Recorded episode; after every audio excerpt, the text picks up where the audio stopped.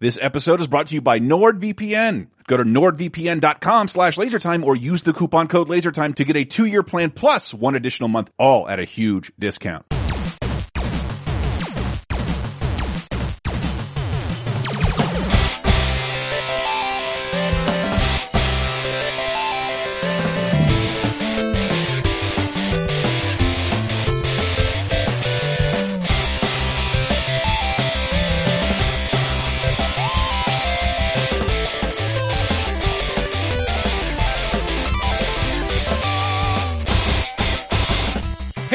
Welcome to episode 422 of Vidjagame Apocalypse. I'm your host, Michael Raparez, coming to you from the West Skirvin Memorial Studio of the Airwaves. If you want to get in on the studio naming action, go to patreon.com slash lasertime at the $20 level. Who is joining me? Chris Antista telling you it's a big week for the Patreon, but the backlog gets flushed clean. Uh, SNL awards, uh, 30 2010 games with you guys, uh, a commentary over Stone Cold. Oh, and, What? and and uh, yeah, more something else as well. But I, I but who el- who else is with us? Sorry. cheap is free. It's me, Maddie Allen.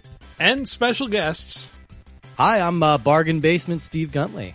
Hello, I yes, hello, Steve. I am I am antique antique thrifter Woody Ciskowski. Nice, nice. Thank you guys for joining us. Thank you for having Can I- us. can I- just before I, I had this in my notes and I forgot to say it. I just did an episode of your show. Wait, Yeah. Uh, wait, what's it's not Ultra 64 anymore. It's Wii Universe, Well, it's right? it's it's Ultra 64 in like social media and Oh, like okay. on on iTunes, so it's technically kind of like Ultra 64 colon Wii Universe. But yeah, we just gotta call it Wii Universe. I had it in my It's all I had it in my notes to mention on 30 2010. You will be surprised by what our panelists on 30 2010 had to say about City Slickers.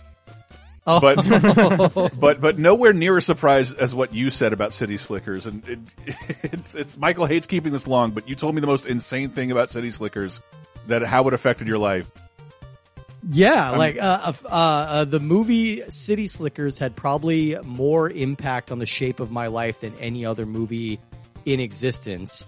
It's because when I was a little kid, about uh, seven or eight, like my parents rented that movie and we watched it and they became kind of obsessed with it. And as a direct result of that movie, we moved from our like suburban city life in California to the mountains of Colorado No way. where I spent the next 20 years of my life uh, with my family, like raising horses on a, uh, a cattle ranch, like a ra- oh, not a cattle ranch, but raising horses on a ranch, uh, living out in the mountains, and kind of like living that cowboy rustic life because they thought, hey, Billy Crystal can do it, so why can't we? they, they really bought into that scene. The just one thing, One thing. one thing. I don't know what it They figured out what that one thing was. I don't know what it is, but Yeah, Curly they- knew. He, he knew. He, he- he knew. Everything else don't mean shit. Movies are the same as reality, but hey, you did it for 20 years, so good That- on you. There you go. Yeah, yeah. It was the bizarrest impact that City Slickers had on anybody. I'd, I'd be willing to ma- wager. that is a hello. That is crazy. That is still insane. that is insane. That is an insane movie to obsess over. I know. it's so nuts. follow anything. Like, thank God they didn't watch something like Sleeping with the Enemy or something instead. Or like, yeah, my, my life would be at a very Yeah, my mom track. fell in love with the beach. It was horrible.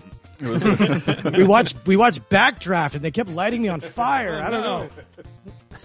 I'm glad. Oh, I just wanted to get that story on one podcast. I'm, I did not know the stars of No, no, I, I, agree. I, I appreciate it. What what better place than the intro to a video game podcast? Exactly. Well, everybody's said their name, so as far as I'm concerned, this bar can go as long as we want. There we go. Perfect. But we do, we do, ha- having just said that, we do have a topic that you actually suggested, Chris. Um, Yes. You, you clued me into a site I'd somehow never heard of before. It's called pricecharting.com. Yeah, it's, it doesn't. I, I read into their methodology, and I I can't attest that it's entirely accurate, but it does seem to be based on real data. And a friend of mine this week, uh, well, uh, Brett's friend, Creative Assassin, um, he had he. You can go on this website and not just type in what game you want to see and see the value of a game. You can basically import your game collection from like an Excel document, and it'll price check how, what it's what they believe it to be worth. And mm-hmm. if you have not been paying attention to the retro game scene or collectors market, the pandemic has skyrocketed everything. You may have seen target footage of people, grown men beating each other up over Pokemon cards. Like all that stuff has really skyrocketed. I was shocked. My friend's tally is hundred and forty thousand dollars. So like he in games, like he has Wow. the value of my house, entire house in his game collection, which is absolutely crazy. nuts. Is, is he the one who has uh, Chip 'n Dale uh, Rescue Rangers 2, your copy? Because No, that's- is worth that- fucking bank. That is Adam. But that's the thing. It, it never really is. It hadn't traditionally wor- been worth all that much. Panzer Dragoon was the most the, mo- the game I sold for like over two or three hundred dollars. Most games don't ever get there, but they recently they have, especially if it has Pikachu on the cover. So I, Yeah. someone asked, I thought it was funny. Like, what was like? Uh, wow, like, well, what was the, what was the least valuable game in your in your collection? And he's like, fun fact, NES Play Action Football. What, Oh, okay. That is the the most worthless NES game that I had, and I thought it would be fun to go through some platforms and find the Yeah. the the least what is it the least valuable the most the most worthless game on on several platforms that we can find. So that's what we'll be talking about: the most worthless games and why. Yeah. And, And- what we found is is sports games tend to make the list. I mean, you, you see this if you go to a GameStop and try to sell your used games. Like sports games within a year always lose their value. But yeah, uh, yeah. I, I mean, I've I've known that forever. Like, yeah, trying to take like 2004 sports game to a GameStop in 2006, like I can give you like 50 cents for it. Whoa, fifty cents. Yeah. that's pretty. Boy. No, I mean that's pretty good. I remember That's- getting nickels, nickels for my Madden twenty. And which it makes sense. They're they're iterative games. Yeah, you know, they yeah. change very little over version to version. So it's like, yeah, it's- Along, it's uh, we had a unproduced YouTube pilot that Brett and I worked on after he took relatively recent games into a GameStop. And we were going to look up the budget of a game and then ask, how much did GameStop give me for this? Two years later. uh, this game had a budget of $300 million. GameStop gave me 28 cents. What is, what is this game? Uh, L.A. Noire, you're correct. 20, My my old uh, my old local game store used to have a little like box of old sports and wrestling games, and they basically said if you buy any one thing, you can take any three items out of this box oh, for free. And no one did it. No one took them up I just on thought it. They were the they were grab bag. I yeah. assumed it- literally That's awesome. leaving money on the table. I yeah. assume there was some more overlap there, but we I think Michael just decided I think quite Yeah, smartly I- to exclude certain th- criteria. I, from I have list. to step in because I can just imagine someone out there right now is going like, "Oh God, oh God, they're finally going to talk about sports games." No, I'm sorry, it's not happening. If if we did like just the literal cheapest games, least valuable games on every platform, it would all just be sports or racing or casino games, card games, stuff like that. So Yeah, I, I, was shocked. That was something I I had no idea about though. Casino games. I assumed there was some world where sports fans and retro games fans overlapped, but apparently it doesn't in terms of collectors. Right. But man, no one likes those casino games or Wheel of Fortune. no. no one I mean, wants it's a tough Caesar's sell. It's a tough sell as a video game to be like, hey, this replicates the experience of a deck of cards. Yeah. like, Yeah. and it only costs twenty times as much. Yeah, exactly. Yeah, and then, but but it has the official Caesar's Palace license. assuming that, that, that that's what I went I went looking for before Michael refined it. I just wanted to see what non-sports casino or Wheel of Fortune game. Because if you look at like modern consoles, the last two cycles, I guarantee like the least valuable game is fucking Wipeout. Those things sat on shelves for like eons. Wipeout, oh, yeah. did I say it right? Yeah, the the the one that's hosted by John Cena now. Yeah, the game show mm-hmm. one, not the, The racing game one. show one, Right, okay. Yeah, because otherwise, I like you know Jeopardy has niche fans. We went, we would go to parties and play SNES Jeopardy like five years ago. Yeah, I, I, the, the game show one I didn't understand. The sports thing, sports game thing, totally made sense to me. But the game show one, I'm like, well, why would those lose value out of all of the game types? You know, it's very it strange was to me. it was Wheel of Fortune, which uh, is not Jeopardy, and my grandparents would watch one and not the other. One of them is stupid. One of them's cool trivia. You figure out which one is which. So the rules, just to make them explicit, no sports, racing, game show, card, board, casino, or pub games. And it has to be interesting for us to talk about on some level. So this is not a comprehensive list of like, oh, these are the absolute cheapest games listed on this possibly reliable service.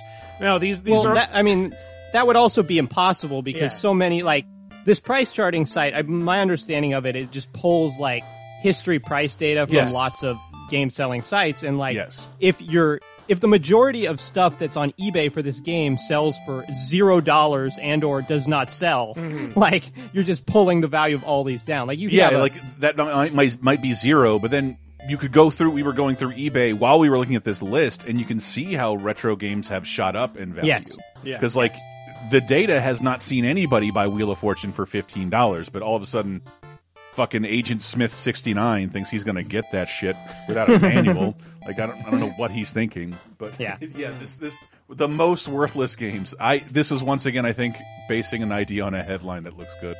And then hopefully, hopefully the character who gets to make the image for the article. That's the mo- what I'm most excited about. who is Michael going to sh- cho- choose to shit on the most? Visually.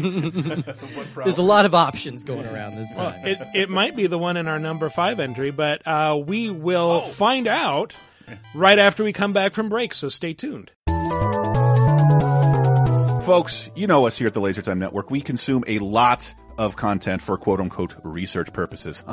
From games to TV shows to movies, we're always online downloading something, streaming something. But there are times when it's nearly impossible to access a piece of content you want because it isn't available in the US for whatever reason. Oh, those things like annoying licensing deals, geo-restricted servers, or platforms that are just not available in your location make it next to impossible to get your hands on the stuff you want. Hey, that's why we couldn't be happier that NordVPN is our sponsor today, and they provide an easy to use workaround for all these problems. With over 5,400 servers in 59 countries, they can always find a server to get us access to the games, shows, and movies we need to do our job. It could not be any simpler to use either. With their AutoConnect feature, you can instantly access the fastest VPN solutions out there across a variety of devices, including PC, Android, iOS, Mac, and even more. Hey, maybe even Android TV. Just open a map, click on a location, and you'll be connected in seconds. It is that easy. Is there a game or movie or TV show not available in your country? It's not a problem anymore. Just change your virtual location for access to a variety of international storefronts. You can even do this to access different streaming platforms that may not be available in your home country. Talking to you, Canada. You can find discounts on games, lower streaming subscriptions, and even take advantage of international sales and pricing. So how do you get on this? Easy. Go to nordvpn.com slash lasertime or use the coupon code lasertime to get a two-year plan plus one additional month with a huge discount. And hey, they even have a 30-day money-back guarantee, so you've got nothing to lose. Once again, go to nordvpn.com slash lasertime to use the code lasertime, one word, to get a two-year plan plus one additional month at a huge discount. Thank you, NordVPN. And we're back to talk about what? Most worthless, games of all time, according to science and me. Yeah. well, most, most worthless games that would be fun to talk about on five distinct platforms. remember you were going to bring up a reason because it wasn't there was an interesting standout for one of the games that appeared on multiple platforms lo- like most worthless game it wasn't just sports it was Frank Thomas's Big Hurt Baseball, which, which I, Yeah, which I think like is consistently one of the lowest, the cheapest games. On, no matter what platform it's on, it keeps coming up in like the bottom half of like even the sports games. It's also got- one of my favorite uh, facets of old sports games when they put in the spokesman like catchphrase in the game. Yeah. Like Dick Vitale's awesome baby. like baseball. I love the, I, I love that. yeah it's it's it, One one of them I found was like Merv Griffin's crosswords. That's a game why, show why? Why Frank Thomas? Why? Why? Why do the big hurt dirty like that? Like That's- you that's know, what I was- is a 'cause, like- fine game. it's it's not exactly. It, it didn't get Maddenized. There's only like a year or two did Frank Thomas have a baseball game out there. It's got a cool name, Big Hurt. Mm-hmm. And Frank Thomas, he hasn't been canceled. He's a popular baseball star. Where are the baseball fans at? Yeah. Pick up your Frank yeah, Thomas What the game. fuck? Why, why? Why? You know, Ken Griffey Jr. baseball is probably doing just fine. I what think the it was hell? just that like Those it came out on good. everything, and it just kept popping up every time I'd look at a different platform. It's like, oh, there's Frank Thomas, Big Hurt Baseball. like, Cannon's like five bucks. Also, I also wanted to bring it up just so like no one got butthurt by uh, our lack of integrity here. Just In case Frank Thomas listens to the podcast. It's gonna unleash a big hurt on Why did of they us. mean- talk about my game? I don't think I don't think he's ever going to listen again after the 420 episode. but uh, but it was more it was more that like this is what it would be like if we had to talk about the real most worthless game, which is usually an annualized forced franchise, which we decided we didn't want to do. You don't want to hear about Frank Thomas's Big Hurt Baseball Yeah. In all Is- five entries. Is Madden 2002 worth less or more than 2006? huh? I don't know. But yeah, let's let's just jump into this.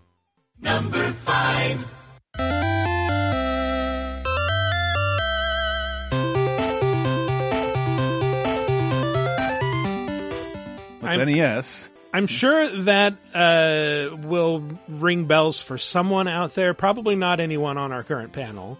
Certainly not anyone in our current our current continent.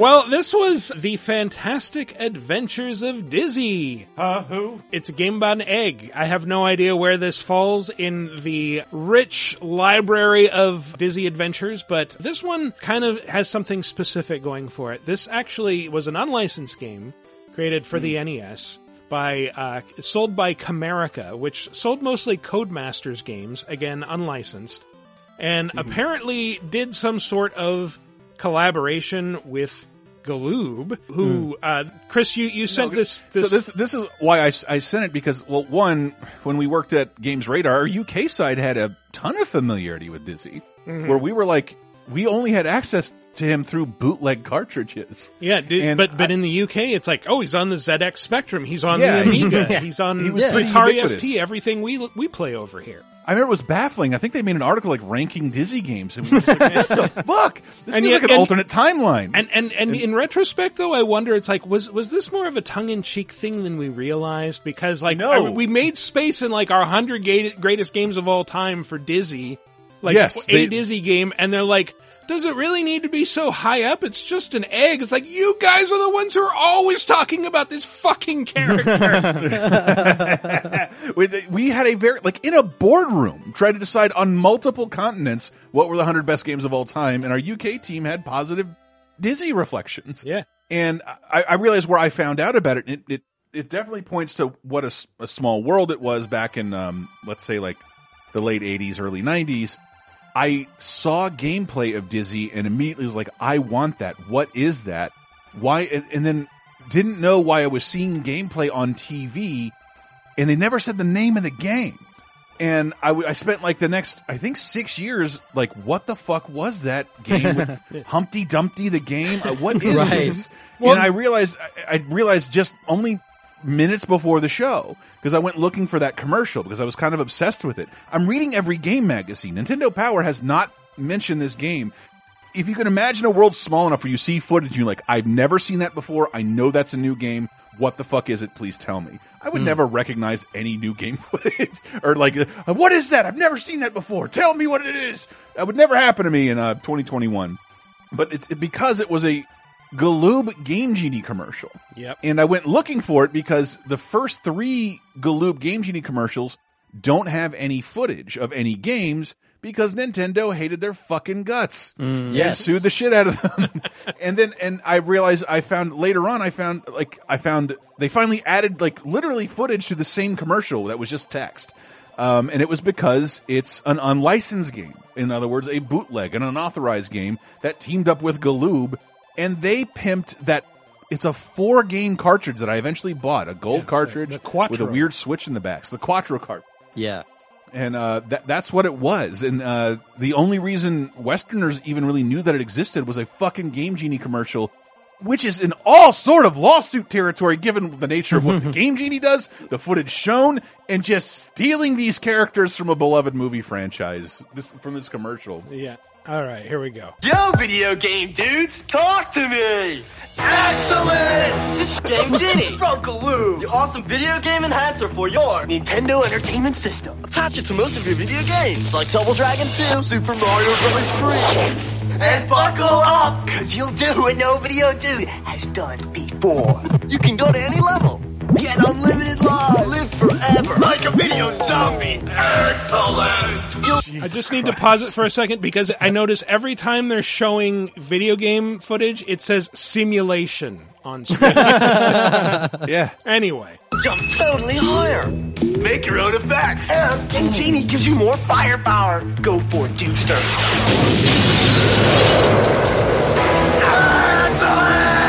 Go to any level, jump higher, stay bigger, live forever. Game Genie, the radical video game enhancer from Galoob. so I encourage people to seek out the commercial because one, it looks like they're playing inside Pee Wee's Playhouse, but, but also they're using they're using the skewed lens. But that wasn't enough. They made a fisheye NES controller that looks so fucking rad that they're holding in their hands. It's like the size of a like a, a, a personal pizza box. That's an NES, NES controller. Matt, and I have to confirm, Matt, did anyone in California actually talk like that? Uh, totally gnarly, dude. Um, no.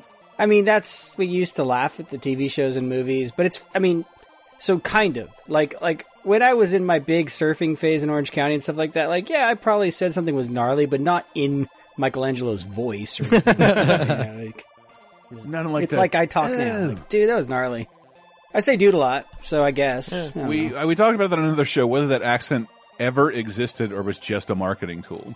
Man, but I'm still the California not sure. accent's mostly just like kind of being lazy and half finishing words, you know, just like uh, yeah. There's like a slight like up talk at the end of certain Yeah, where words. everything No, sounds like a that's question. on SNL. The Californians. No, it really exists. We worked with a lot of people like that. Where They were trying too hard because they were from sounds like a and they question. weren't really Californian, bro. I'm getting way into Michelangelo right now. Uh, it's not When, on when, when people okay, it's, it is worth noting when people spoof Californians, they're always spoofing Southern Californians. Like no one's impersonating San Francisco people. Like Oh man, I do like a fucking awesome Santa Cruz accent. Yeah, I really It's take great. those Yeah. Sacramento people down. a peg. Suck it, Ladybird. Yeah. This has Yeah, been so- uh, Vigil State's Apocalypse. Uh, it's a geography podcast, right? yeah, yeah. So, so Dizzy is a an egg, always for some reason drawn with a pith helmet and boxing gloves. Does not have either of these things in the game. It's just an egg with hands and feet and big eyes and a little smile that, like, sometimes will emote at the camera, which is a The, neat uh. Cute design. The the Wikipedia article describes him as having minimal identifying features. Yes. which is which That's is what you want. My, my Wikipedia article describes me. He's a man with no features. I, and I would, I would, I would call him uh, Rayman's hitbox. That's what he looks like. And so, but this, there, there were, as, as I said earlier, there were two versions of this game made for the NES. One is the standard cartridge with the weird switch on the back, but Camerica also tried something called the Aladdin Game Enhancer, or de- no, the Aladdin Deck Enhancer, excuse oh me. Oh yes. And it looked like a Game Genie. It was not a Game Genie. It did not let you put in any codes. What it did was contain a lockout chip and a little bit of extra RAM so that you could plug in smaller cartridges. And the idea was you would have this one Aladdin deck enhancer and you could use it to play a range of unlicensed cartridges that were cheaper for Camerica to produce. Now, in their infinite wisdom, they brought this out right when after the Super Nintendo and Genesis had already come oh, along and so yeah. nobody wanted this shit but and it, and it was also like mostly just different versions, slightly different versions of games that they had already put out in, in full size form. And Dizzy, or Fantastic Adventures of Dizzy, was the exception because the character, it actually had some enhancements. The character moved a little faster. Apparently, it, it was able to collect 250 stars instead of just 100. but that that was about it. So it's specifically the Aladdin Deck Enhancer version that is much cheaper than its counterparts uh, at 99 cents loose, 267 it complete in box, or if you have a sealed copy, you can get up to 21.59 for it. Again, this is according to pricecharting.com. I know it's being sold for more on eBay right now, but bear in mind that's what people are asking for it, not necessarily what they're getting for it, and it's not what price charting lists. All of these prices are just going to be purely from price charting. you, That's you so- know how those dudes in the commercial would refer to Dizzy? That? He's excellent. oh God, David. So was the Aladdin deck enhancer, was that a separate peripheral? Like if I wanted to plop down 99 cents to pick up this Dizzy game, do I need to go buy an Aladdin deck enhancer You or is it do. built into the cartridge? Okay, is that thing expensive? Do you Uh, know? I, I don't know. I, I watched some videos about it. I did not bother to look it up. Uh, Right. Probably not too much. It does come with its own Dizzy game, which is not Fantastic Adventures of Dizzy. There's apparently a worse one. And the the game itself is is like this weird blend of like point and click style adventure and platforming and that like you're running around and jumping on things and collecting what's its but then uh, you you have like a three item inventory and you have to figure out like okay where where can I use this item that will be effective? Uh, what is what does this uh, pointy thing do? Oh, it's an elevator key. I have to go to this specific elevator and use it in order to use the elevator. Yeah, it's stuff like that. It's, Fantastic. I, I was surprised to see that this was on the lowest charting list just because these Camerica games are so weird and they're such kind of a kind of a novelty. They've all got these yeah. these weird Yeah. like shiny gold uh, cartridges that are like a little outsized. They've got the switches on the back so you can play them on the yeah, US. I, or I the would think there's European like a bootleg factor that like, oh, these are probably worth like Right. these in like the Tengen games you would If- think might be worth like a little bit more. Yeah, or like Bible adventures or something. Yeah, yeah. I'm like gonna I'm they- gonna I'm gonna slam the collectors community here yeah. because that is their bullshit way of saying like, nah, this isn't worth collecting. We only want official stuff. Right. I'm like, yeah. that's not how collecting ever works. Yeah, it's the supposed the misprinted penny is always worth more more, than rare, everything yeah. else. Yeah, the misprinted box. That's why that Mario Three copy sold for that much. You want the rarest thing. You should be seeking this copy of Dizzy Out specifically. It shouldn't Yeah. be the lowest. You and mean there's to tell me there's gamers gatekeeping? What the fuck? Get out of here. and there and there's something there's something about like anything that's sealed in a box from 1985 should be more than twenty dollars.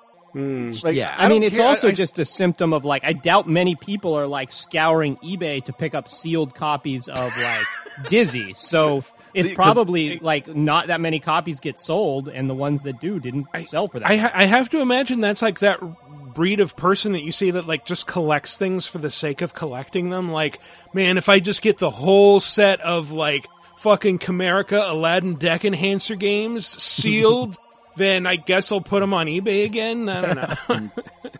But to me, like that's a cool way to go about collecting to find mm-hmm. something very specific that has not yet been mined by the collect. Like to by this point, Yeah. like I'm going to collect a bunch of Atlus JRPGs is a well that has been well drunk from, and you're going to plunk down thousands. Yeah. But to be like, I want to collect this weird subgenre that not many other people are interested in. Yeah. That to me is a much more interesting collection. I, co- I collect, for instance, the air quotes. I never go looking, never go on eBay, just if I'm in a place and find it. Uh, uh, home versions of Pinocchio.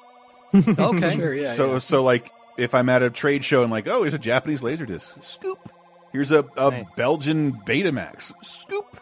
And I never worry about it. I never think about it. I don't care if it's complete as long as it's like not terribly expensive. I have, I don't even have them displayed, but I have like, uh, like six different movie formats of Pinocchio, uh, on home release.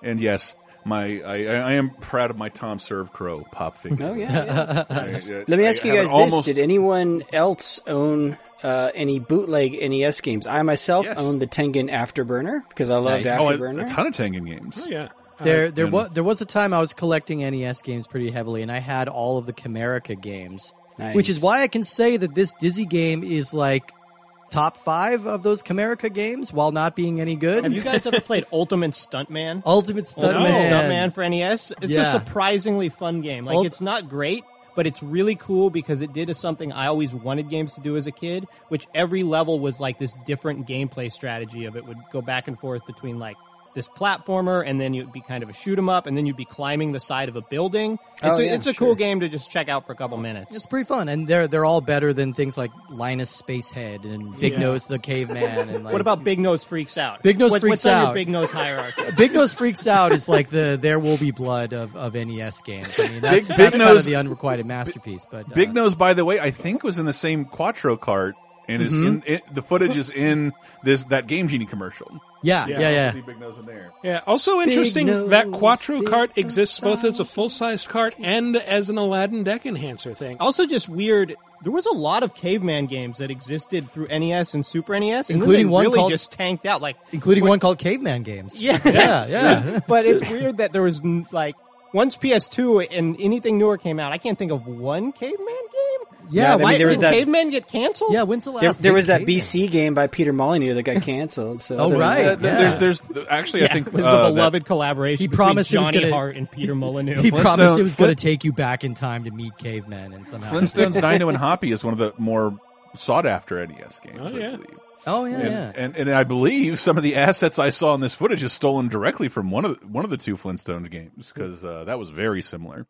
I, if you never saw us play it, we streamed it on youtube.com slash lasertime, but it's funny just because that there's one really good Flintstones game and Fred's jump is just Mega Man's jump. It, Oh. uh, and the last the- level is yeah. the Jetsons. It's it's ruined in the uh, title screen. Jetsons copyright, blah blah blah. Like, but that would that was so that would have been so cool to discover. Sorry, I know I've talked about this before. Matt, when you said BC, I, f- I just immediately imagined BC's quest for tires uh, for the ColecoVision, which was a completely different game, I would imagine. Or, or a game based on that comic, uh, the BC. It was a game based on that comic, yes. Yeah, boy. Yeah, the the, the Oh, one oh, about the the weird Christian cavemen.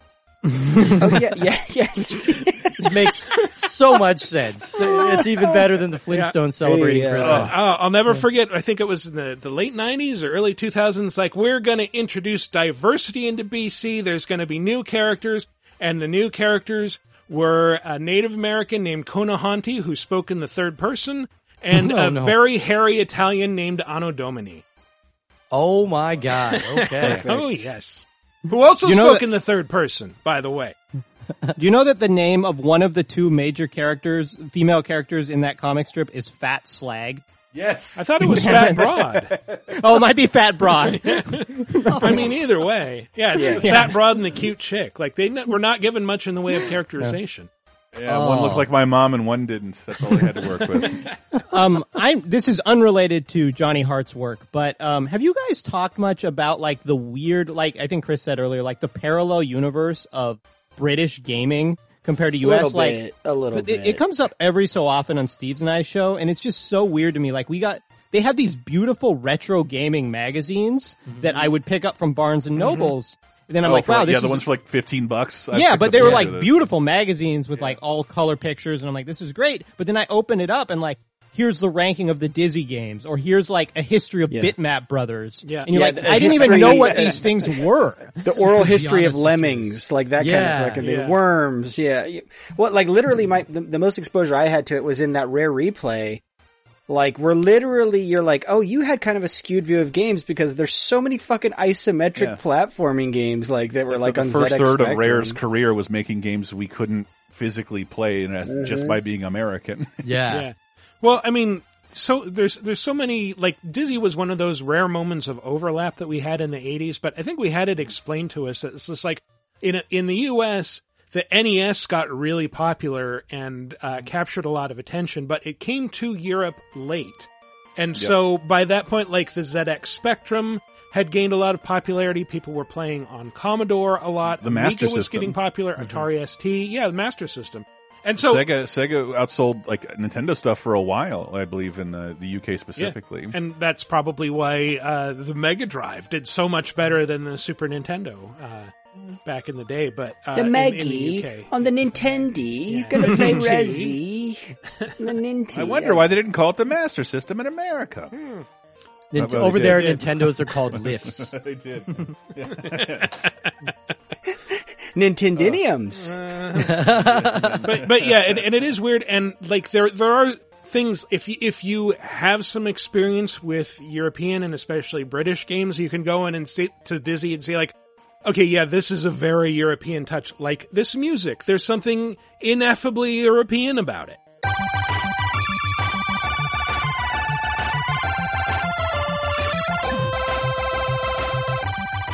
It's that idea. We're going to use all the NES's audio channels for uh, this chirpy tune because Yep. sound effects don't matter. Yes, we're bad at music, and this is what it would sound like when the Queen walks out of the castle. Boo! Boo! She hops Don't on like some that. corgis and yeah. Uh, yeah, it's whisked away. Yeah, so, so regal and horseshit. Yeah, give me Japanese shit any day. Fuck that song. But yeah, I, sh- I should say also, um, this is slightly eclipsed. I kind of aired more on the side of new prices, like sealed prices. And Fantastic Adventures of Dizzy is actually slightly more valuable than the Quattro Adventure cart for Aladdin, uh, which is worth 268 loose, more valuable, but 807 complete in box, much more valuable. But then 2063 slightly less valuable when it's sealed.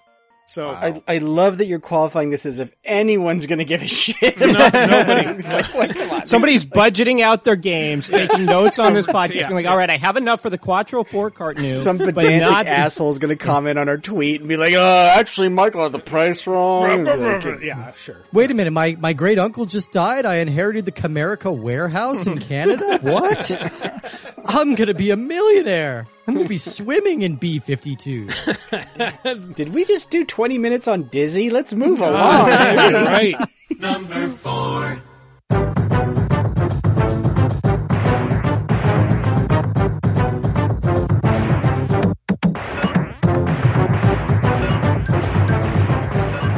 Man, Ninja. That's uh, Super Nintendo. It is Super Nintendo. Good ear. Okay. Mm. And the game is Caveman Ninja Three. no. The I game wanna is Zoop. zoop, baby, zoop, zoop, zoop, Zoop-a-doop. zoop, Yeah, this is a strange game. Like for some reason, it's burned into my mind, and yet I'd never played it or knew much about it until today. Same. Like, the cover art is totally burned into my mind. yeah, it- They this- confuse it with Snood. like it looks vaguely like I don't know if it you guys know those Zolo toys that like came out in the nineties. Like they're created for mo- the Museum of Modern Art, and it's just these weird abstract blobs with sticks that would connect to each other. Oh, Oh, sure. sure. Yeah, yeah. Yeah, yeah, Like, like a bop it, but less fun. yeah, Yeah. Yeah, it was. It was like it was like a uh, what do you call it? Oh, I lost it. This like a fuck. What were those things with the little beige circle that you stuck the Tinker sticks in? Toys. Tinker Toys. toys. It was like Tinker Toys, but modern art horse shit that you would see in a Woody Allen Yeah. movie. Uh, Zoop Zoop is one of those games that like I, I don't know if this is just a me thing or if everybody's thing, but like it's one of those that I'm it's lived kind of rent free in my head for years just because I've always wondered since I was a little kid, oh I wonder what this game Zoop is about. But it's also never been enough of a priority for me to actually look it up or try it. I have played a decent amount of Zoop. Really? and by which I mean probably an hour in my whole life, but it feels like a lot because I had it for my Sega Genesis for whatever reason. Oh, I don't wow. remember. I don't remember buying it or why I bought it, but um, It's really cheap. what I yeah yeah exactly. What I do remember is it was one of the first games where I remember thinking distinctly, "Huh, that's it." because it has this is a puzzle game. Yeah, it has it has no mode selection. You just kind of are dropped directly into the game. I think it's a port of an like a arcade game from 1989. So, um, and the mechanics of it are actually pretty neat. Like you control this uh, arrow in the middle, and you sort of getting encroached by these different colored circles and shapes. And if you shoot out your arrow at one of them, um, you'll match the color of that. You're, you'll change. You'll basically switch colors with the uh, shape that you hit. But then if you hit a matching color, you will destroy it. And so you can kind of set up getting combos by like hitting multiple in a row to turn them all your same color and then knock out a bunch at once. And it gets very sort of fast and fairly intense for a puzzle game. And I was never really able to survive much more than about five or six minutes. Um, and then I would just turn the game off. Yeah, Which- it seems like it, like you should build up to the four the four play fields that you have to deal with. Well, it, it was definitely anticlimactic looking at footage of the game today and being like, "Oh, that the cover actually kind of told us everything we need to know." That's true. And this Like is that- The, the cover's basically a colored arrow. Yeah, that, Like- that really vague, like enigmatic series of shapes and fonts is kind of the game. Yep, that's Yep. that's really all you get. Um, well, that and and some fairly jazzy music.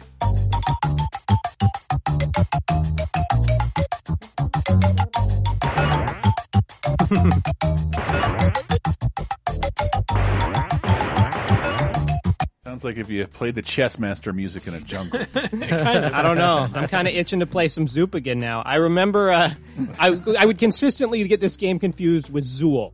'Cause I Oh, would yeah. have Yeah. Zool, Ninja of the Nth Dimension, which is a very bad platform. Another popular British uh, platformer. Yeah, yeah. Mm-hmm. I, I think the PC version of that was actually sponsored by Chupa Chups, the the uh, the suckers. Oh Spanish wow! suckers. yeah.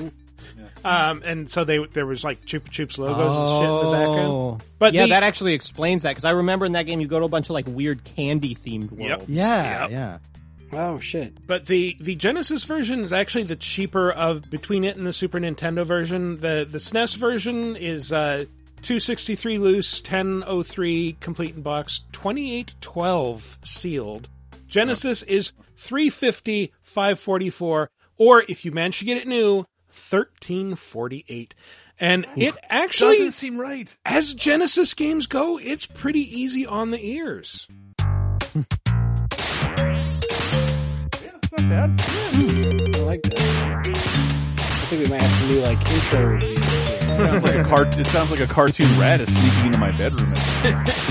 Or like Sam and Max go on a shooting spree. Yes, yeah, it oh does sound yeah. like Sam and Max music. You're absolutely right. Yeah, yeah. This is kind of a niche genre of puzzle game, though, of like that only Tetris at this point occupies, which is like action puzzlers, like puzzle. Well, I guess Lumines is also mm-hmm. qualifies, but it's like puzzle puzzle games where it's you can't think before your next move. It's it's more like just reaction time and stuff like Sure. that. You know, Yeah. Like these, they don't do many of these anymore. They used to do quite a few of them, but Yeah, I I'm mean, very confused by this. Oh my god. like mechanically it's a, pr- a pretty solid game because like you really have to mentally like wrap your head around what's going on of like am i trading color because you're constantly shifting colors and lining things up um, i just remember spec- like i think this game might have some kind of following if there was like a single player mode or like some kind of puzzle or multiplayer mode. It's because it is kind of a unique puzzle game. It's just a shame that the, the content here is just nothing. Yeah, it's like you can you can play continuous or you can play levels, and that's about it. Those are your options at the start. It's very Tetris like in that in that sense. But Wow, and I just looked at its wiki and like, uh, and the last piece of information, 2003, the trademark renewal for Zoop was canceled. so feel free to resurrect it if you'd like. yeah, I think the um the Wikipedia article also mentions that like this was one of the only original IPs produced by like Viacom Interactive. That they they normally only did things that were based on other things. I- Right, I mean, yeah, you should be able to Sumner find it on Paramount Plus, a mountain of content. yeah, big big big fan of puzzle games. That's Sum- Sumner Redstone. He just loved him some zoo. you know? Oh yeah. And this one also like kind of inexplicably wound up in the Blockbuster World Video Game Championship. Like this was one of the games in competition alongside Donkey Kong Country and like one of the NBA people lives. actually played right yeah yeah it's like it's like because and this was the first one that they did that with like sight unseen like no one had played this game before they made it part of the competition That's right. This is their Mario 3 wizard moment? I fucking hate that Yeah. in Mario in the Wizard where they're like, oh, they're going to show you a game you've never played before, and it's an exciting reveal, and they're like, oh, get the warp zone, Yeah, the find the, kid whistle, and it. you're like, Yeah. how do you know this stuff with this game you've It's never infu- seen? because It's he's the infu- wizard It's infuriating. It's infuriating. Uh, it, it, it denotes that he's either cheating or has some really Matrix-like autism. Maybe he is like, a literal wizard and can see the future Yeah. Merlin style seeing in his code crystal while ball. he's going. Yeah. I now want to see a whole version of the wizard that's just based around Zoop. Uh, careful what you wish for. It might happen. But I, I think yeah. I think we've about exhausted uh, the conversation potential of Zoop. So uh, let's move on to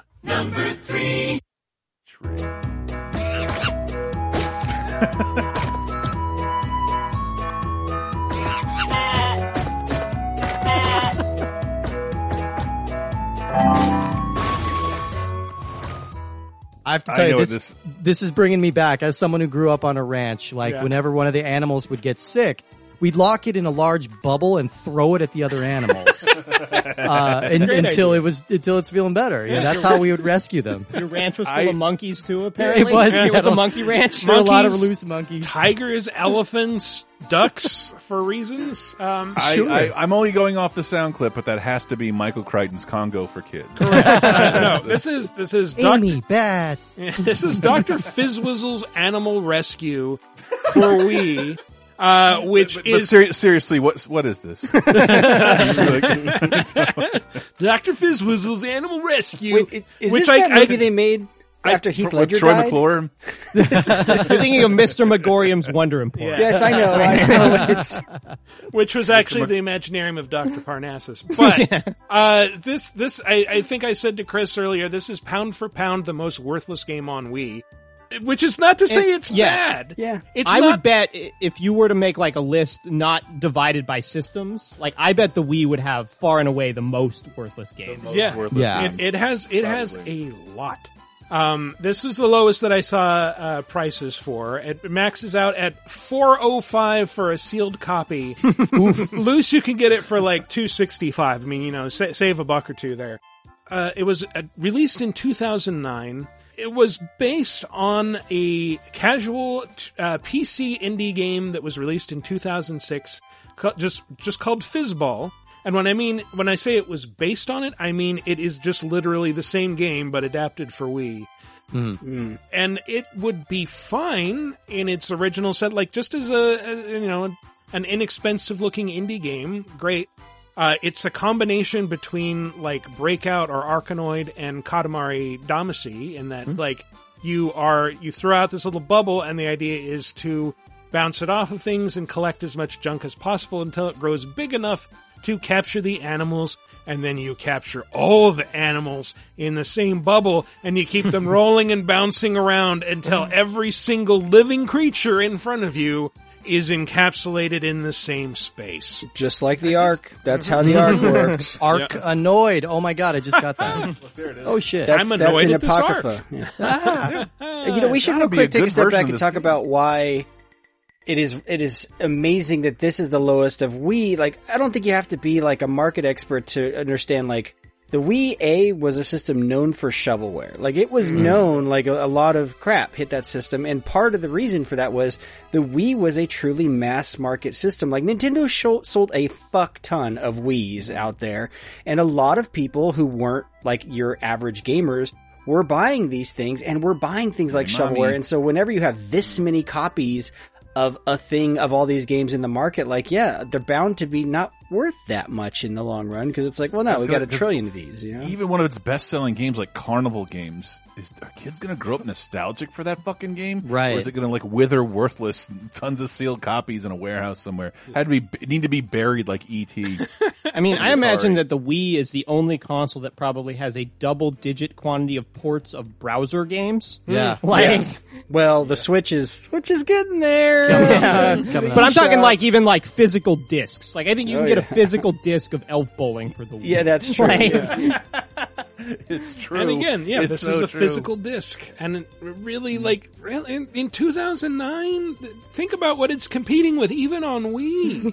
Let's see. Do I want to get Red's- Uncharted 2 or do I want to get a Breakout reskin? I Like- want to get like Red Steel 2 or or Doctor Fizzwhistle. And I was I was really curious about this title because it's like obviously people involved with making video games would have watched The Simpsons. They would know the Professor Horatio Huffnagel's Horatio Fabulous Contraption. Huffnagel.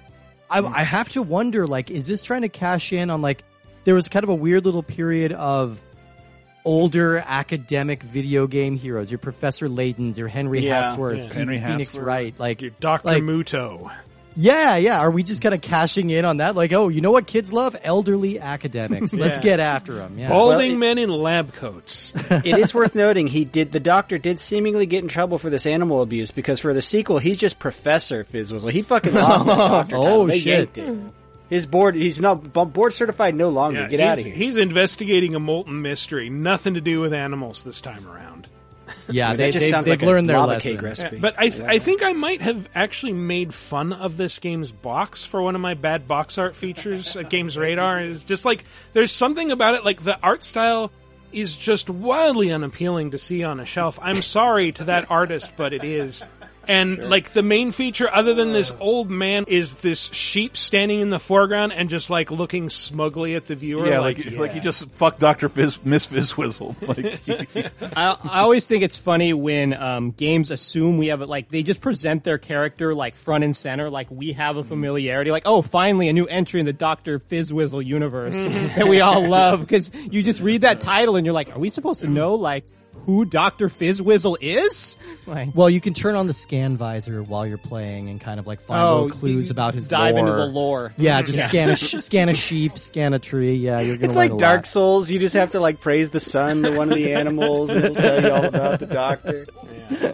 But as as much as I'm ragging on this, like I, I I played the PC version a bit, and it's like, yeah, this is fine. It's perfectly pleasant and playable, and uh, but I wouldn't pay like forty dollars for it on Wii.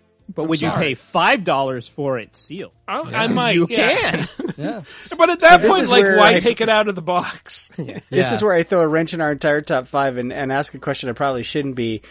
Did we look at how much these originally retailed for to see what the the, Yeah, the how could this loss be in more than value would be? $20? I, I tried, but I wasn't able to find the original MSRP. Because I can't mean, imagine this was more than twenty when Yeah, it was me brand new. I mean, right? Nintendo I did. uh, They, Nintendo did put out a lot of like their shovelware titles as like 15 20 dollar like Hmm. discount games. So I imagine this is probably one of those. You're probably Yes. right. Yeah. I'd like be, the I'd be it's literally had like a it wasn't. direct to bargain bin, like uh, Yeah. supply chain. It was just like, here you go, just go to this I- bin in the middle I of a did- Target. I didn't. Sh- I was just looking through my Facebook memories, and it was only five years ago. I was in a Best Buy, and I just see a shelf, uh, thousands of Wipeout for Wii, now Yeah. discounted to fourteen ninety nine, and it was just like the silliest picture I've ever seen. Mm-hmm. There are hundreds of these games that that are never going to sell, and you're going to try and offload them on someone for fourteen ninety nine. But I. Even even I, as an old gamer, that's like a, a pretty good price. Here, You here's my get a lot here's my pitch games. for you, Chris. The next the next episode of White Wipeout because that's an obstacle course game, right? Oh shit! Like, yeah, we can throw, You- yeah, throw you just John Cena through throw it. copies of the game for Wipeout for Wii at people as they try to make their way through the course. You're talking to people who have pranked each other with Jerry Maguire VCR cassettes, uh, Viva La Bam, UMDs were sent to people's houses at one point. So Uh, yeah, there has been a lot of that. It was the, the you're talking about the Gump Spire. Yes. Oh right. oh yes, That was for Brett's 30th birthday. I got him 30 VHS copies of Forrest Gump. I mean, we we drove RC cars into the, the walls made it a Forrest Gump. yeah, That's I mean, there's there's a lot of those in home video. There's like uh, as good as it gets was fucking everywhere. You'll you'll see like a Uh, cajillion of those out The, there. the secretly at the time, the one you that would have been easier to find was my best friend's wedding. Oh right. oh yeah, yes, Yeah. oh there were yeah. way more of those, but but Brett kind of would accidentally quote Forrest Gump on occasion. And I always thought that was funny. Well, Brett also takes very seriously uh, the difference between Dylan McDermott and uh, Dermot Mulroney. He'll get really pissed off if you don't name who was in my best friend's wedding, and I don't know which one it was. Me neither. It's a gay one.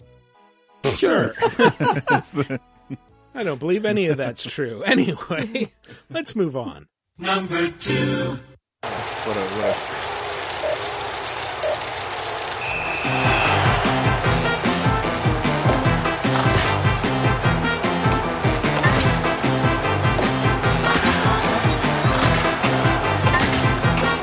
So, in this clip, you are riding the a DVD unicycle. menu for Animal Soccer. You're not far off. This is a, a mini game collection, and the one I just played, you are trying to stay upright on a unicycle for as long as possible, as if to set some kind of Guinness World Record. Ah, I know, I know what it is. Yeah. So this is uh, Guinness World Records, the game. Guinness, of course, being the Irish beer company that start that started publishing this book in order to settle bar bets, and it somehow became a massive hit with elementary school kids everywhere.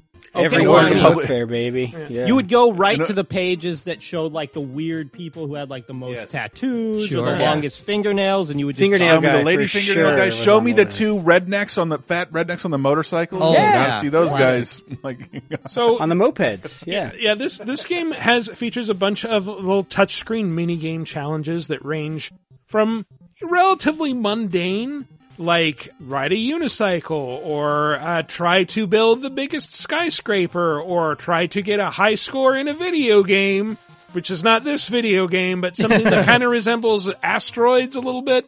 Try to get What's the four hundred thousand points. DS. What's the platform? This is another shovelware yeah, platform. It's, it's for DS, and uh, okay. and and f- uh, for everything like this this just screams shovelware and yet i don't hate it like the mini games aren't some of them suck ass like the one I, I i tried very hard to unlock the one where you eat cockroaches and it turned out to be more like i'm feeding cockroaches to a captive head but it is kind of difficult to get down. Like, okay, I'm supposed to pick it up and then like swipe down and up very quickly to flick the cockroach into their mouth, and Oh. that's actually quite I mean, challenging. That just sounds like either a Saw game or WarioWare. You know, pick, Right. pick- Kind of your is, and choice. if and if you successfully throw in the roach, then you have to rub the stylus up and down on screen to simulate chewing. Uh, I mean- it's This one has kind of a pedigree though, right? This is a Traveller's Tales game. Yes. Uh, kind of surprisingly, like it's Yeah. made by real people who make real games. Mm-hmm. And, and, uh, I, I, reading about the premise of it, I'm like, this is actually kind of a fun idea for a premise. Like a bunch of mini games based around real It things. is. Like, yeah. they have you eating a jumbo jet in one of the mini games, which is something Oh. that someone actually did. It took him two years, but he ate a jet. I Uh, actually have a clip of that. What?